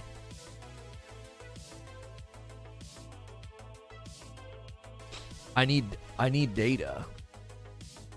I need data to be like how how how how do you suddenly have 80-20 split with the Xbox ecosystem? In what I don't I don't still understand, man. I still understand. It doesn't make I can't make I can't make heads or tails why anybody would think that's even possible every every metric we've analyzed, every report, every analyst we've looked at, that doesn't seem like it's even in the realm of possibility. The entire the entire gaming economy would have to completely change. It would I don't understand. You're talking about I'll be honest with you. You're talking about millions of tectonic shifts within the within the gaming ecosystem and economy to bring that about. Millions of tectonic shifts.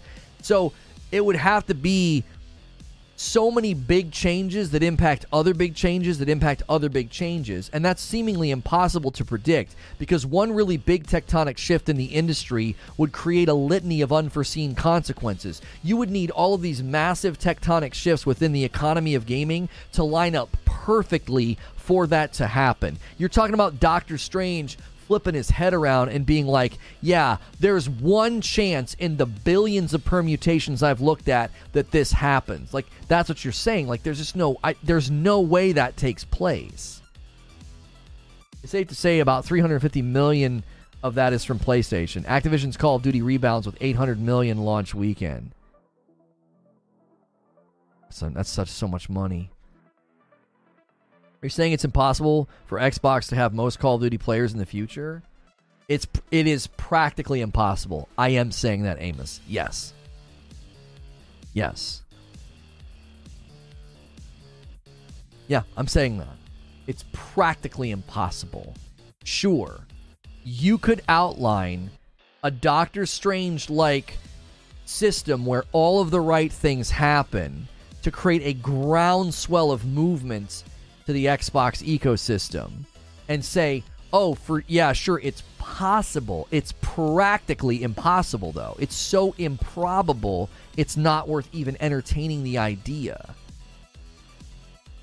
What's the chance of Xbox 360 being closer to PS3 in market share after PS2 generation? I, it's it's like talking to a glory days football player, man. I don't I what? I don't even know what you're saying, bro. Like I,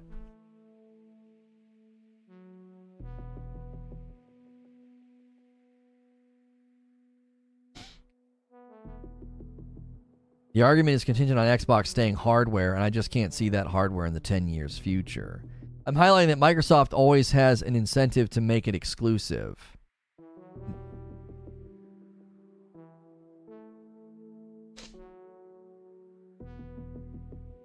Okay, hang on. I'm trying to keep things from getting just explosive and me being unkind. You think that there's always an incentive to make it exclusive? Why? What what are you talking about? By Xbox I refer to the entire Microsoft gaming ecosystem. Yeah, yeah, why would you buy something the size of Call of Duty? Why are you claiming that? What's what's their incentive to make it to make the footprint of it smaller? Xbox doesn't refer to hardware anymore. I know, I know. I'm tracking with you, Amos. I'm tracking with your logic on oh but but, but I'm, I'm I'm I'm pressing in on why would they ever do that? Why? Let's say that something happens over the course of the next 10 years, and I'll give you a real generous figure. Let's say that only 25% of the people who buy Call of Duty buy it on PlayStation. Why would there still be, why would there be an incentive to make it exclusive? That's still a ton of people. Do you see what I'm saying? why do you think there's an ever present incentive for Microsoft to make Call of Duty exclusive? What what's your basis for that? That seems bonkers to me. Shrinking the footprint of your software that you paid for and bought is going to hurt your revenue and profit generation. How do you justify doing that?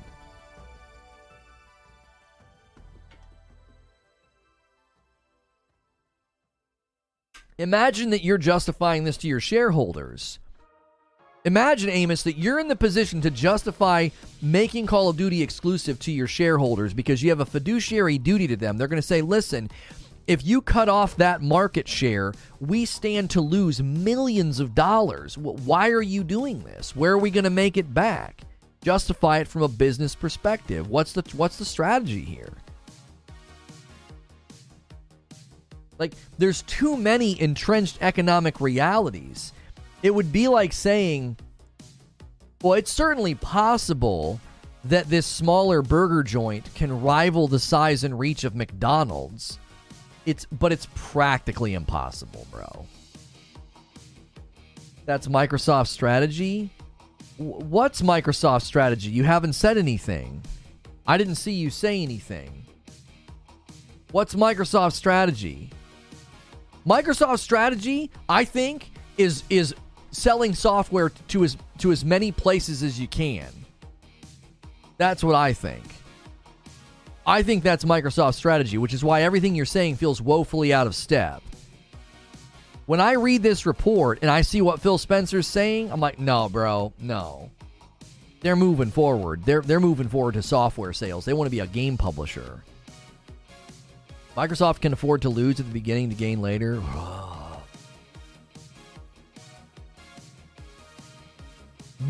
That's not an argument, bro. That's not an argument. They're really wealthy, so they can lose money at the beginning, gain it later. You think their shareholders are going to have that? That that you think they're going to be okay with that? Yeah, no, that's fine. Our share value can plummet. We can lose millions of dollars. No, that's fine. Microsoft can afford to do this. What are you talking about? They can't that no, they can't do that. You can't just take it on the chin. Microsoft has admitted that they can't convert users. Yeah, they literally admitted that they've tried to convert people to their platform and they can't do it. Cody with a $20 tip through Super Chat. If the argument is COD coming to Game Pass will sweep PlayStation players over, you're forgetting Game Pass includes PC. I'd say more likely PC base swells over Xbox. PS players not moving consoles for one game. Not to mention they'd have to buy a new console and then buy the subscription. Like you're you're you're having to do two purchases instead of just buying the game. They can convert users. When I Ow. They've tried and then they've been unable. This is what's happening, Amos. You are still you are still in the stands cheering for a game that's over. You're like, they can still do it. They can convert users. They can make COD exclusive. And Microsoft's like, that the game's over, bro. We're, we're over here now. We're, we're not doing that. No. We're, we're playing a completely different game.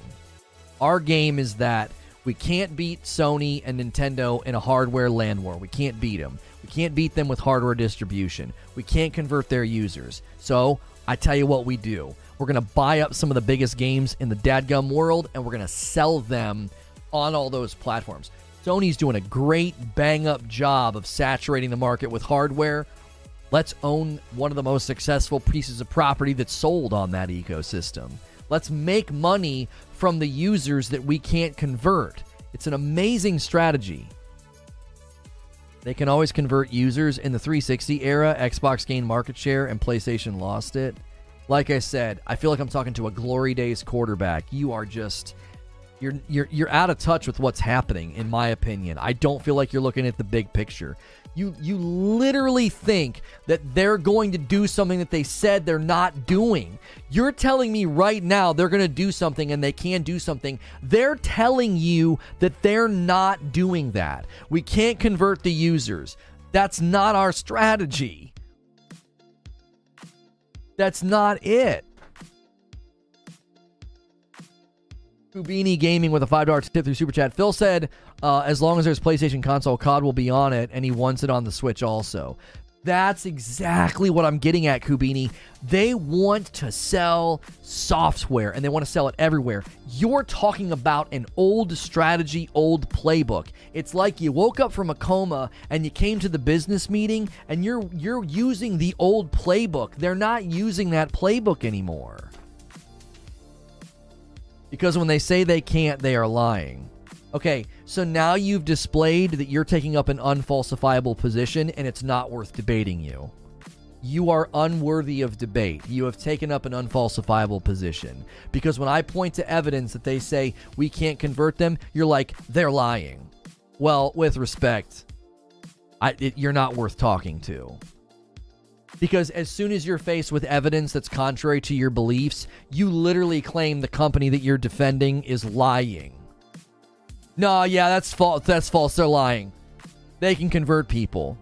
Why? Because I believe in it. Oh, okay.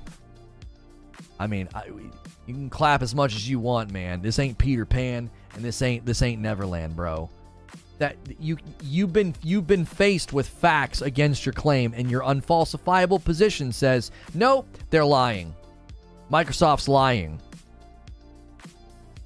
okay so is anything they say trustworthy then? So why are you defending them? 21 months from cat. Welcome back cat. Thank you for 21 months of membership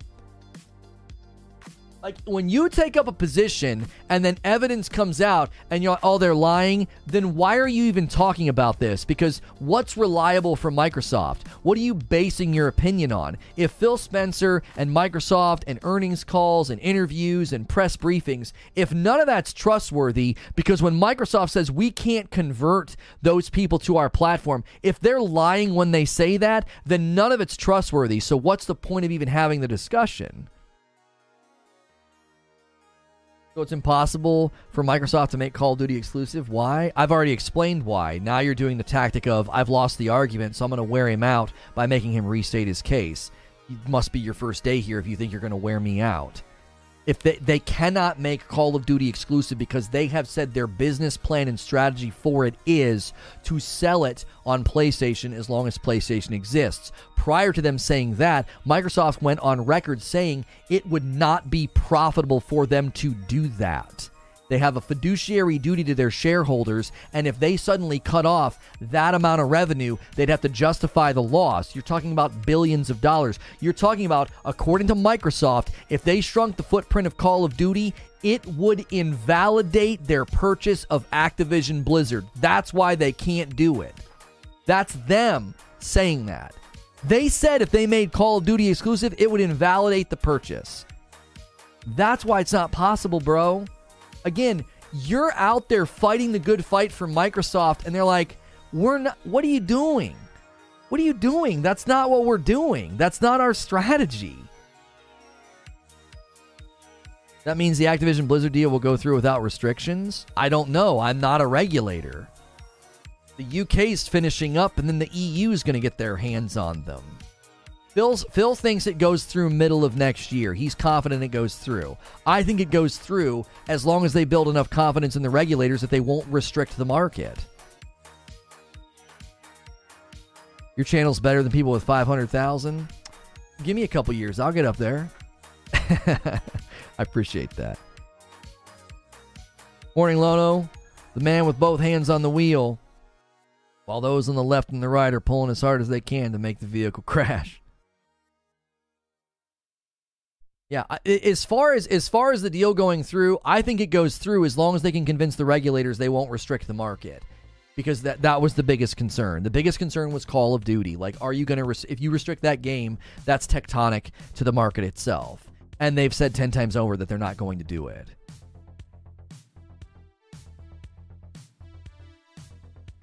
Just can't wait to come back at the end of this generation. I'm going to have a laugh. A laugh about what? Vengeance with a $10 tip through Super Chat. There's been a lot of stuff said today, and I'm kind of dumb, but my takeaway from this is that there's a universe somewhere where Sony doesn't exist, and that gives me hope. That's good. That's good, Vengeance. Vengeance is, Vengeance is a big Xbox fan. That's funny. That's well done. You made a clear case for Activision Blizzard deal going through then. Restrictions will be imposed so that Microsoft doesn't make Call of Duty exclusive, as they always have an incentive to.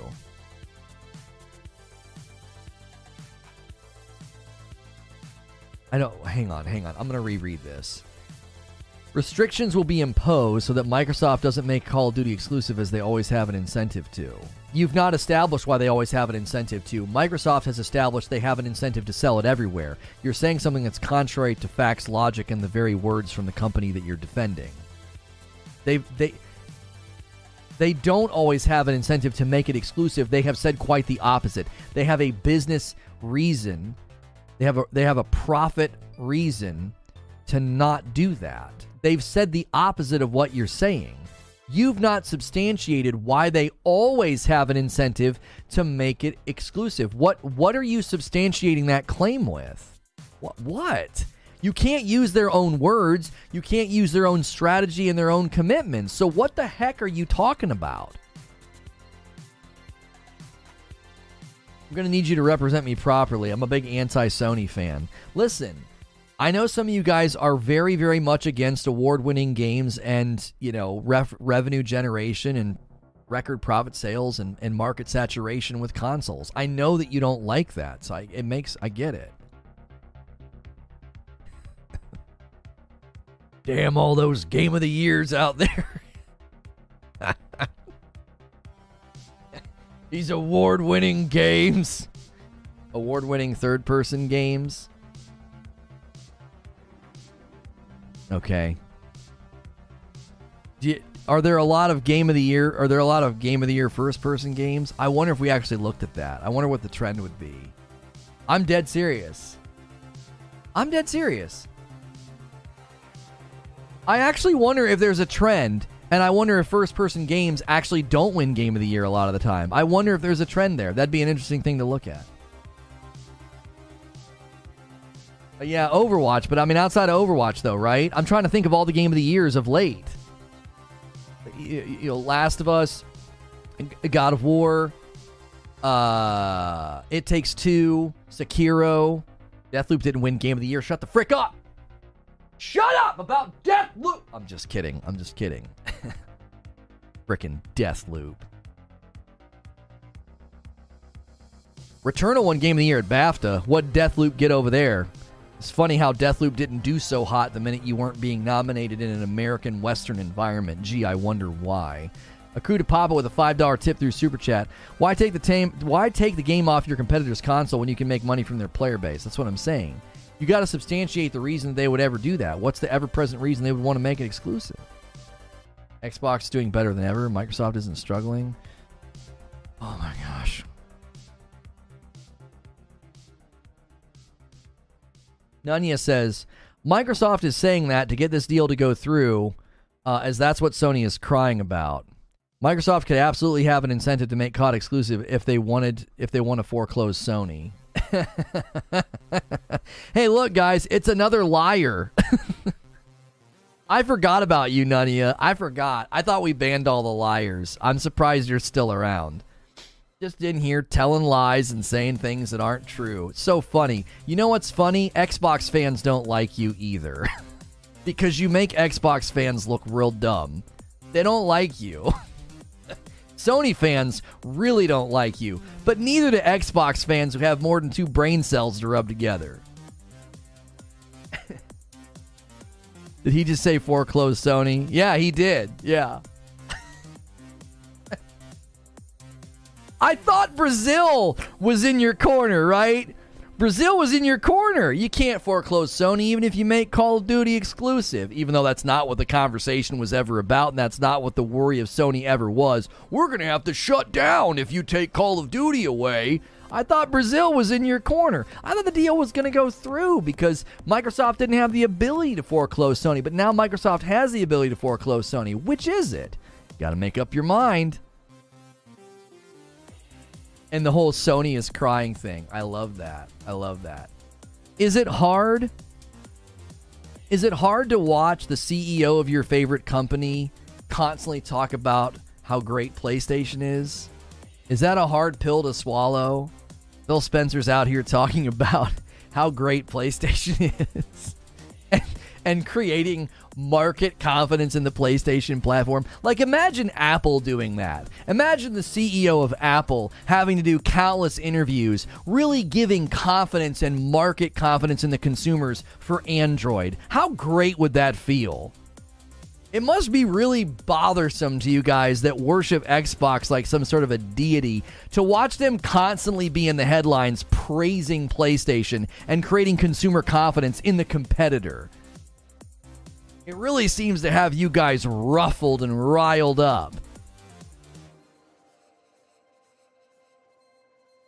I could care less. I'm not a fanboy. I'm interested in the business aspect of the industry. Yes, because people who do business analysis use terms like Sony is crying. You're quite the business intellectual. And you've also established that Microsoft could foreclose Sony if they wanted. You seem like you have a degree in business. Where did you get it? Guy in an alley with a box of crayons?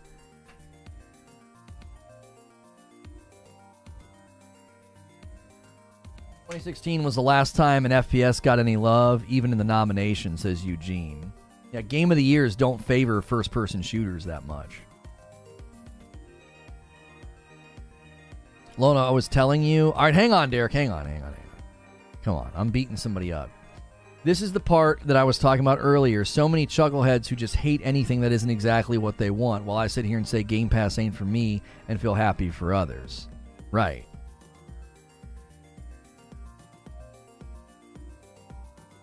I actually respect Big Daddy Phil uh, to being a gamer at heart more than just a suit. He loves games.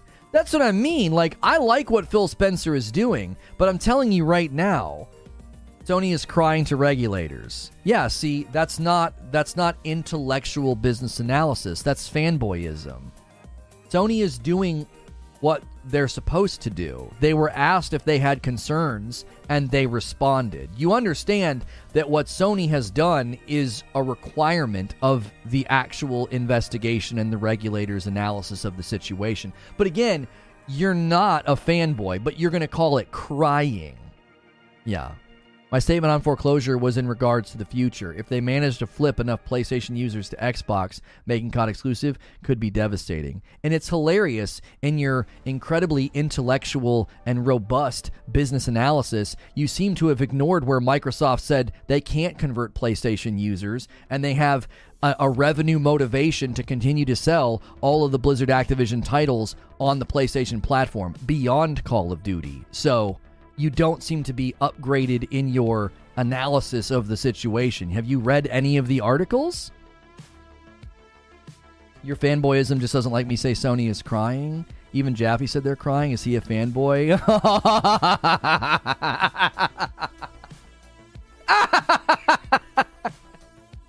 Jaffe!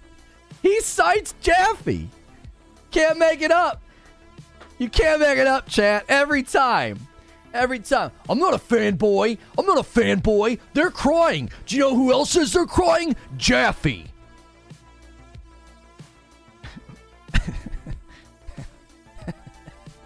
Talk about an own goal.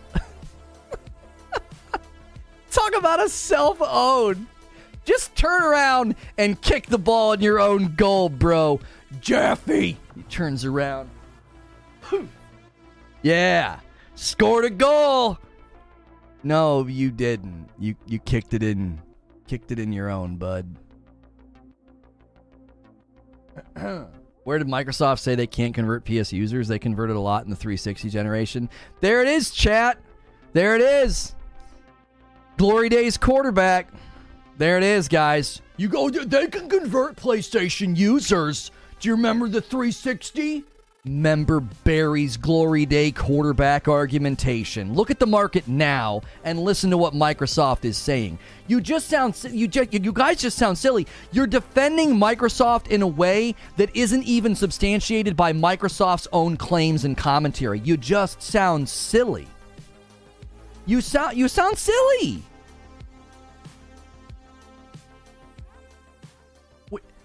The 360, bro.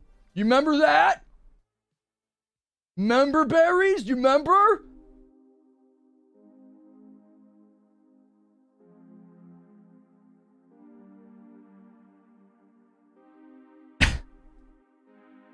I feel like the next stage of the argument is the wait is over next year.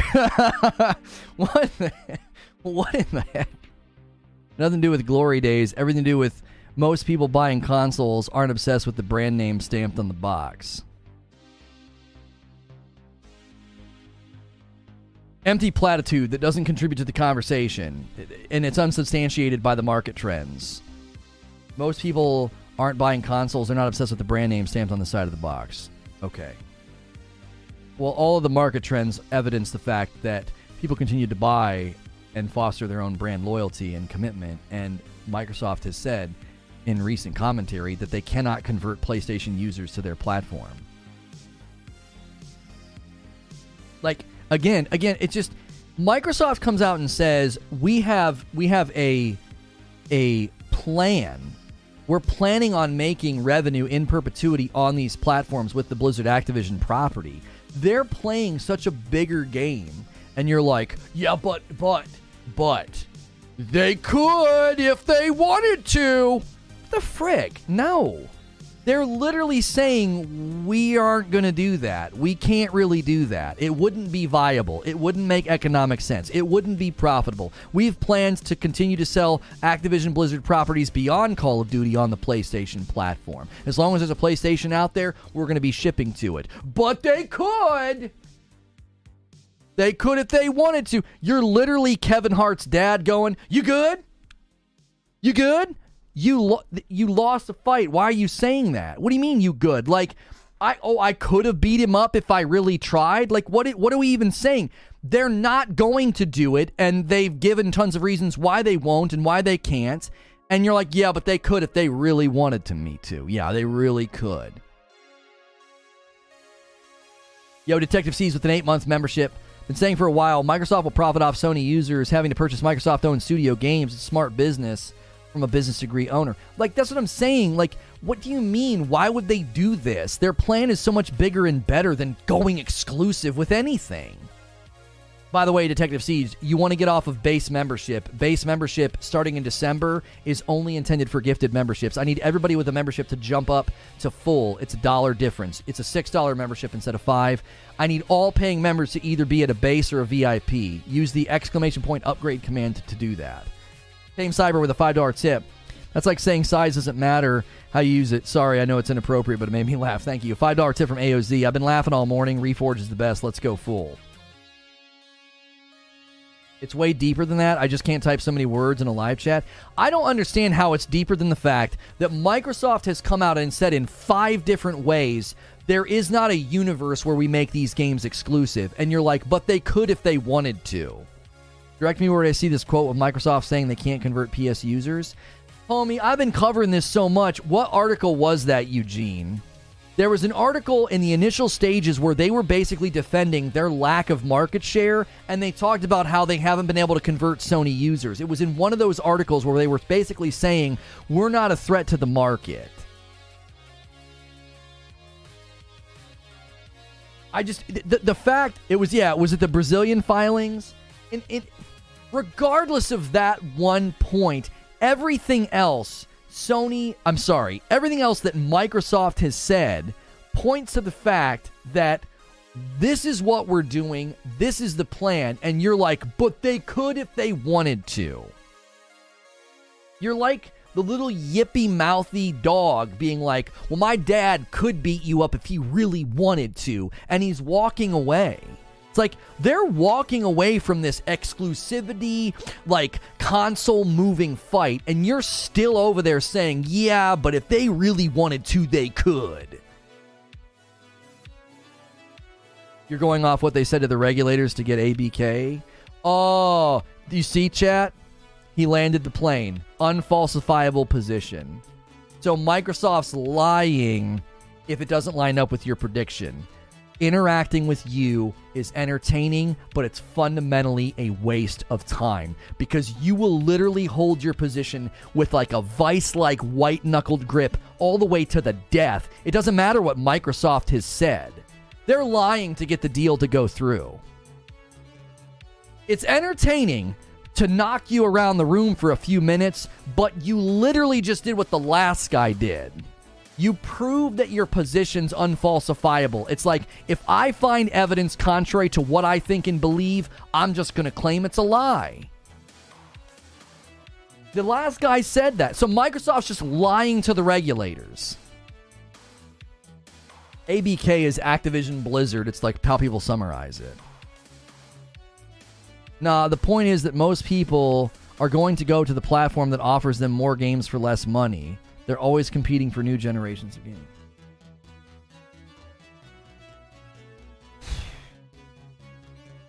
oh. Oh. Yeah, Activision Blizzard King. Yeah, yeah, yeah. Sorry, I forgot to say King. ABK, Activision Blizzard King. It's it's a big purchase. It's like their stock ticker. Yeah, yeah, yeah. Uh, a $10 tip from Risic. I'm strictly PlayStation. There's not enough original games on the Xbox to convert me to the system, and I like COD, but it's not enough to make me switch.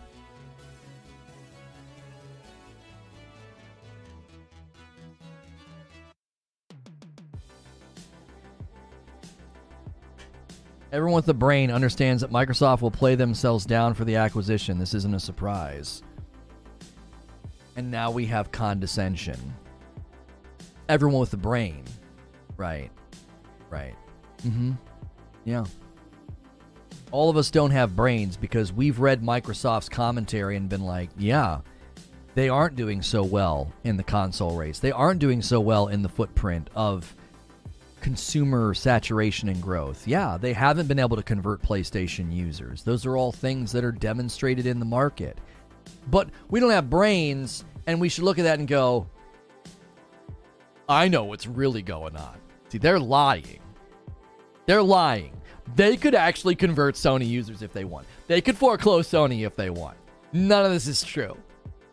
They're they're not. T- I have a brain. The rest of you don't have a brain. See, I see what's really going on here. Yeah, Microsoft, they could totally do this. It stands against all reason and commentary from them, even economic analysis of what their shareholders would say. But I, they could still do it if they wanted to.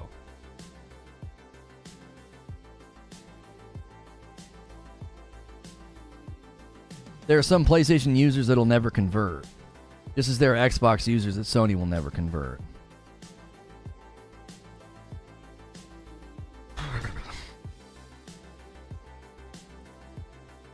Yeah, the Blight survival game. I didn't get a chance to check it out. No, no, no.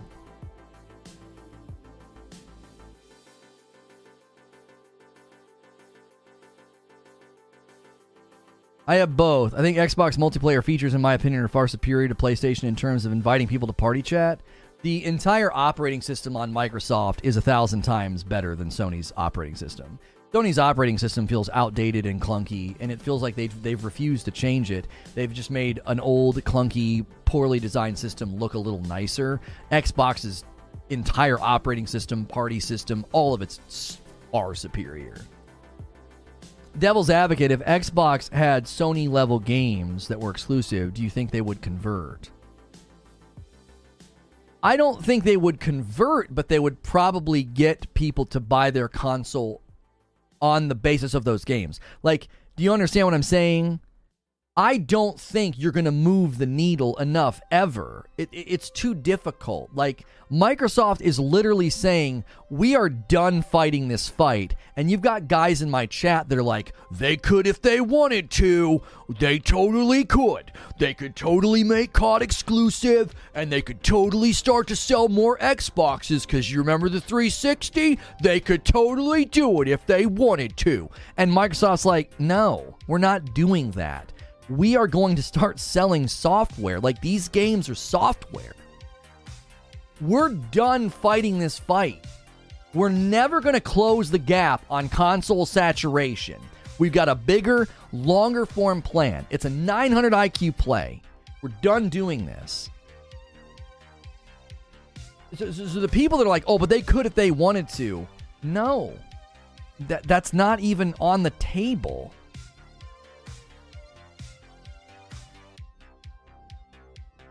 To Papa with a $5 tip. Check Discord. Adding context that destroys their argument. Aku to Papa says, maybe context and not backing up that guy in chat. But during the Xbox 360 days, Microsoft did gain a lot of people. That's because there was a major lack of trust in the PlayStation 3 at the beginning. That changed with the Xbox One, where the perception switched, and Microsoft hasn't switched it back and really doesn't have to with their current business plan.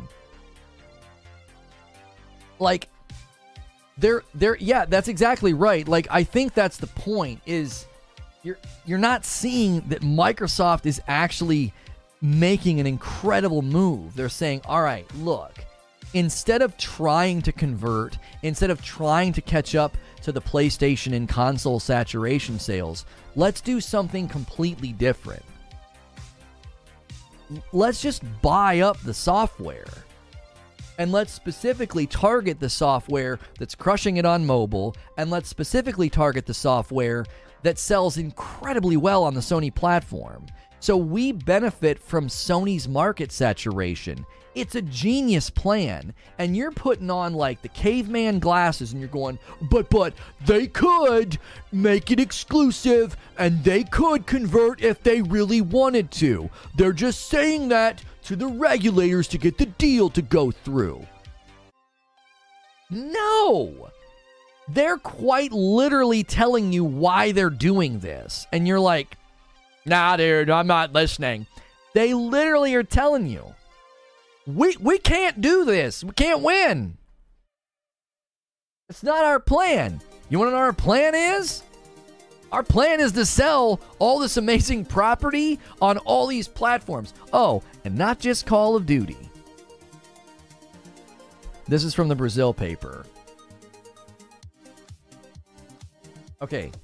The fact that rival consoles enjoy broad brand loyalty. Rival consoles have built a strong reputation and enjoy a high degree of player loyalty as demonstrated by best SEO research companies. Uh, it is unlikely that a significant number of current users of PlayStation and Nintendo consoles migrate to Xbox as a result of hypothetical strategy of exclusivity in relation to Activision Games Blizzard. So, according to research, there's there's best SEO research companies.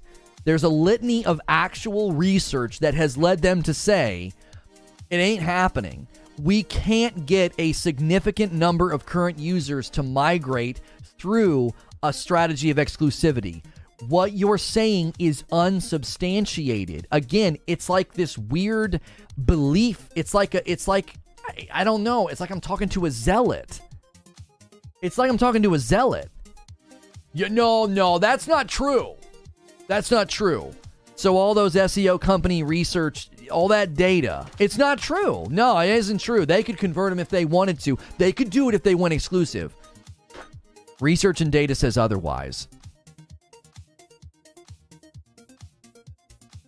Eugene says, stop rewriting history. The 360 days, Microsoft had a year head start, was $100 more, and had a third failure rate that led to people buying more consoles than normal, and they still lost the sales battle. Yeah, long term, 360 actually did lose that, the, the quantity battle. That's the other thing of pointing to the 360 era. You're pointing to the 360 era. The reality is that Activision's strategy of retaining games Blizzard not distributing them at rival console stores would simply not be profitable for Microsoft. Yeah. So Microsoft says in two different ways. According to third party SEO research companies, we would not get people to migrate with exclusivity. Second point. Oh, also, exclusivity wouldn't be profitable. And yet, you are still insisting they could if they wanted to. Don't you see why I was shooting people down so strongly? I was like, it's not possible. They're not going to do it. This is not rooted in fanboyism. It's not rooted in anti Microsoft diatribes. It's rooted in facts. It's rooted in what Microsoft has said. And it's rooted in a bigger vision for Microsoft's strategy that actually sees how intelligent and how profitable this deal will be for them. Like, my argument is actually pro Microsoft. They're going to do amazing with this strategy. I have a bigger and maybe even a more respectful view of their strategy. You're thinking like an old school console tribalist. Like you're outdated. You're outdated. That's not the that's not the plan anymore. It was the market leader for the most part of that gen. To make the money side more obvious, Say you have 600,000 COD players on Sony. You might get 50 to maybe 100,000 to switch. So you just lost 35 million to 38 million in sales. Right, that's why you just you could never substantiate it. You'd have to move so many people. You wouldn't be able to move enough to justify the losses. Satya was just joking when he when he just told Sony, "Let us compete." No, it's rooted in your interpretation of what they've said. Microsoft knows that hardware is not the future. My interpretation of what they've said, I'm not interpreting anything. I read it at face value. They have literally said, demonstrated by best SEO research companies, it's unlikely that a significant number of PlayStation and Nintendo users would convert or migrate underneath a hypothetical strategy of exclusivity. They have also said it wouldn't be profitable. These are just factual statements. I'm not interpreting anything. You're interpreting everything as either, oh, they're just saying that to get the deal to go through. Like, like I said, you're just a liar. You as soon as you came in, I started reading what you said. I was like, yeah, that's one of the liars that I thought we ran out of here. You don't say things that are truthful. You're a dishonest person. I don't like interacting with people like you. You're dishonest. You don't argue in good faith. You reinterpret comments to to fit your to fit your uh, narrative. And then when you're faced with just blanket statements from the company, you're either going to tell me they're lying and just saying it to get the deal to go through, or now you're accusing me of interpreting the comments in a certain way.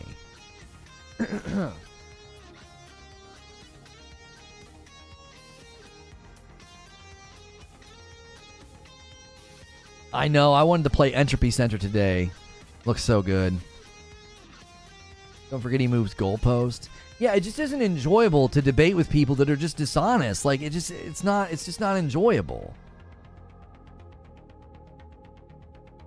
I despise liars. You just twist what I'm actually saying. No, you've said numerous things today that are just they're false. We've proven them false. We've proven them to be untrue. And when you're faced with those things, you simply say, "Well, that's not they're just saying that to get the deal to go through." Microsoft's not being truthful. They're saying those things and then, oh, and then I point out from the Brazil article, you said, oh no, they never said that. They never said they couldn't convert PlayStation users. And I point to the evidence. It's actually third party research that pointed to that conclusion, and you just ignore it.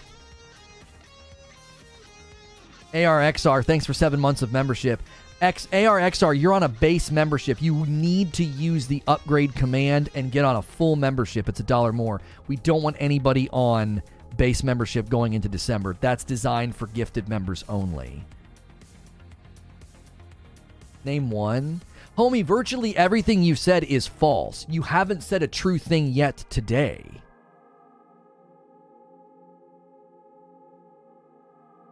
You, you came in and just immediately started making false claims. Also, to make the point, I'm very pro Microsoft. I own both consoles and I want both to keep competing as it improves the market. Reliving the glory days, the glory days where they've rewritten history to make them glory days. You twisted what I meant by foreclosed Sony. I was speaking in regards to the future. If they could flip enough would be PlayStation owners, everything anyone is saying is opinion, including you. No. No. Market analysis and research and projections are not opinion. It's informed it's informed trajectory predictions. It's not opinion. Like, you don't know the difference between opinion and informed projection or informed speculation.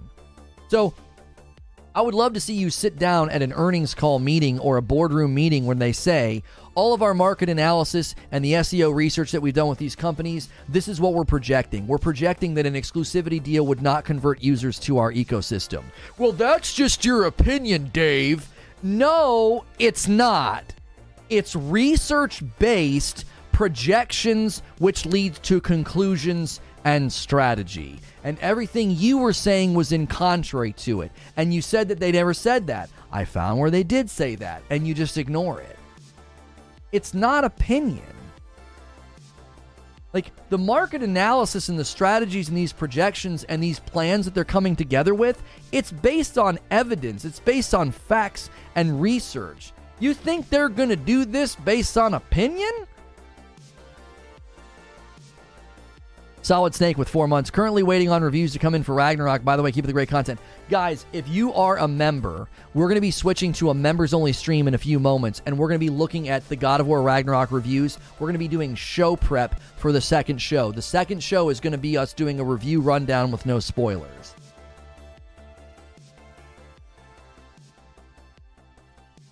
Depends on what you meant by converting PS users. You meant current users or future would be users. And some current users are absolutely convertible. I can show you th- thousands who have switched.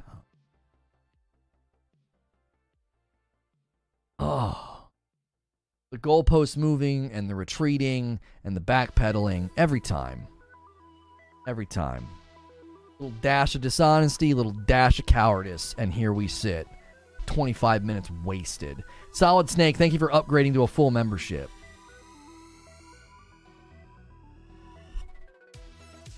Th- yeah, thousands, guys. 120 million PlayStation 4s in circulation. PlayStation 5, spe- you know, speculated to surpass that by the time the life cycle of the console's over. But you know, a couple thousand people.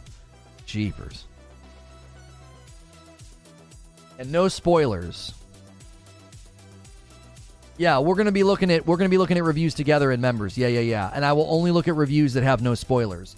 Yo, Behemoth just gifted five members. We're gonna bring some of y'all with us. You Nunya, of course, Nunya gets one. Austin Cardwell, Ronald Mayday, TJ Rage got one, and Tiny Toot. My kids would love that name, Tiny Toot. Listen, if you just got a gifted membership, you can upgrade that membership for $1 and it'll be a full membership. Starting next month, gifted members will not have access to all of the members only content. So if you are currently paying for your own membership, you are going to want to convert to a full membership or VIP. It's only a dollar. Go look up PS fan, PS fan switch to Xbox and look at the video. Worse yet, the comments. Dishonest people and liars spin what someone is saying to suit their narrative. You said that they could convert people and they could foreclose Sony if they could get enough people to convert. You're you're speaking in a fantasy land, and what you're saying is not substantiated by anything Microsoft has said. And if your opinions are based on YouTube comments, I don't. I, I just I have no. And Jaffe, I, I don't. I don't know what to say. I really don't. Hey, Tiny Toot just upgraded to a full membership. Thank you so much. My phone won't let me sub as a full member. RT mate, if you close chat, can you click on see perks and upgrade? There we go. Imori just upgraded to full membership. Get those upgrades in, guys base membership is designed for for it'll be like a trial membership going forward. We're not calling it a trial membership yet, but probably in December I'm going to rename that membership tier to Reforged Trial Member because they're only going to get to see some of the members only content. Would Microsoft ever want to foreclose Sony?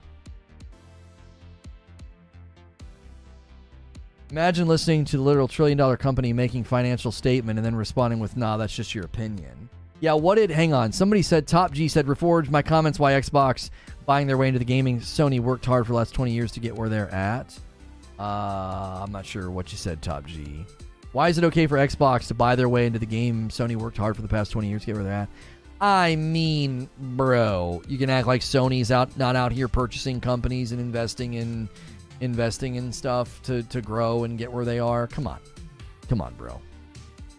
Take your Sony glasses off don't Sony worked hard to get where they are. Sony did a lot of the same stuff, bro. what are you talking about? Sony bought up companies. Sony bought up market share. Like they they they're not that different. they're not that different, brother.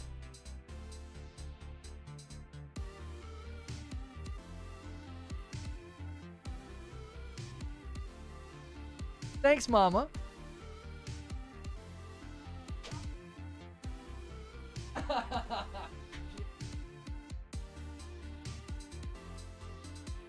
Stop! Let's go back and sit down! All that?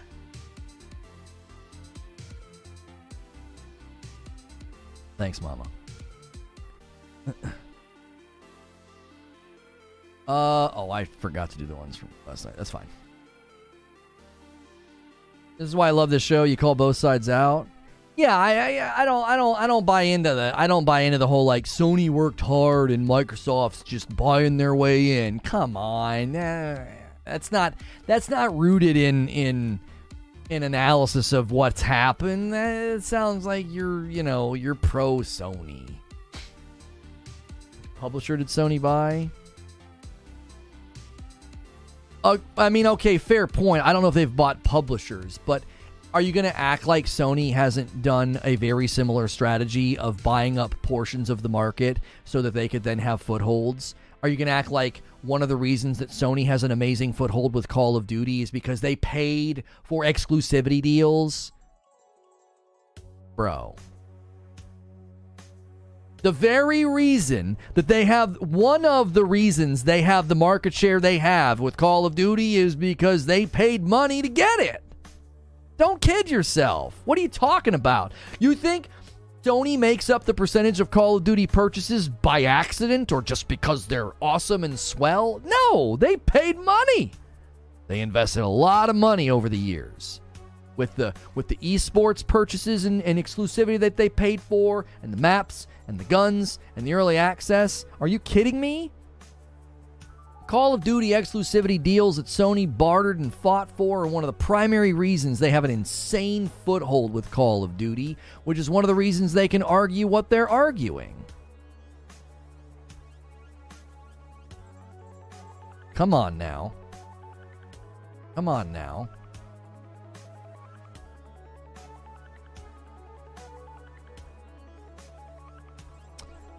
Uh, hang on a minute. we are going to be heading uh, to members only. Keep in mind, again, if you're not a member, now's a great time to become a member because I do free live streaming with virtually no advertisements during the streams, and we live off of memberships. And I want you to feel like you're missing out a little bit. Like, oh, hey, We'll be back in a little bit to do the God of War Ragnarok review stream. We will. But I want you to feel like, oh man, I, I don't get to keep watching. Yep. That's right. You can watch the next stream, no problem. But I need people to start to buy into the vision of value that we offer here. The fact that you get so much free content with no ads during it. Uh, members' time, uh, spoiler free Ragnarok review uh, research. So we're going to research and look at all these reviews, spoiler free, so that way we can do show prep for the next show. All right. I'm going to put a link in chat. Thank you so much, Behemoth, by the way, for gifting members at the tail end of the show. That's not what I meant to do. There you go. That link is where we are headed. If you don't want if you don't want to deal with redirect, click that link so you can head to the next stream. It's a members only stream.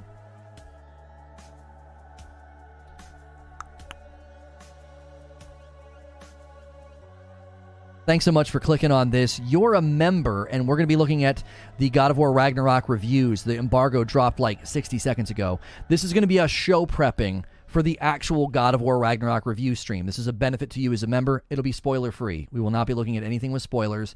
I think most of the reviews will be spoiler free. That's probably a request that Santa Monica made. We're going to be taking a look at that. We're going to be prepping for the next show. This is a huge benefit to you as a member. I need you, if you're watching this, to check your membership tier and don't be on a base membership. Be on full or be on VIP. We will be, we will be dividing the, the sort of the sub base in December. Like base membership is designed for gifted members. They'll get to see some of the members only content, but not all of it. So I need you to go to your profile on mobile and go to channels and memberships and then upgrade to base or VIP or use the join page, the membership page. I'm going to end the previous stream and bring everybody over who is a member. And then when we're done here, we're going to head over and do a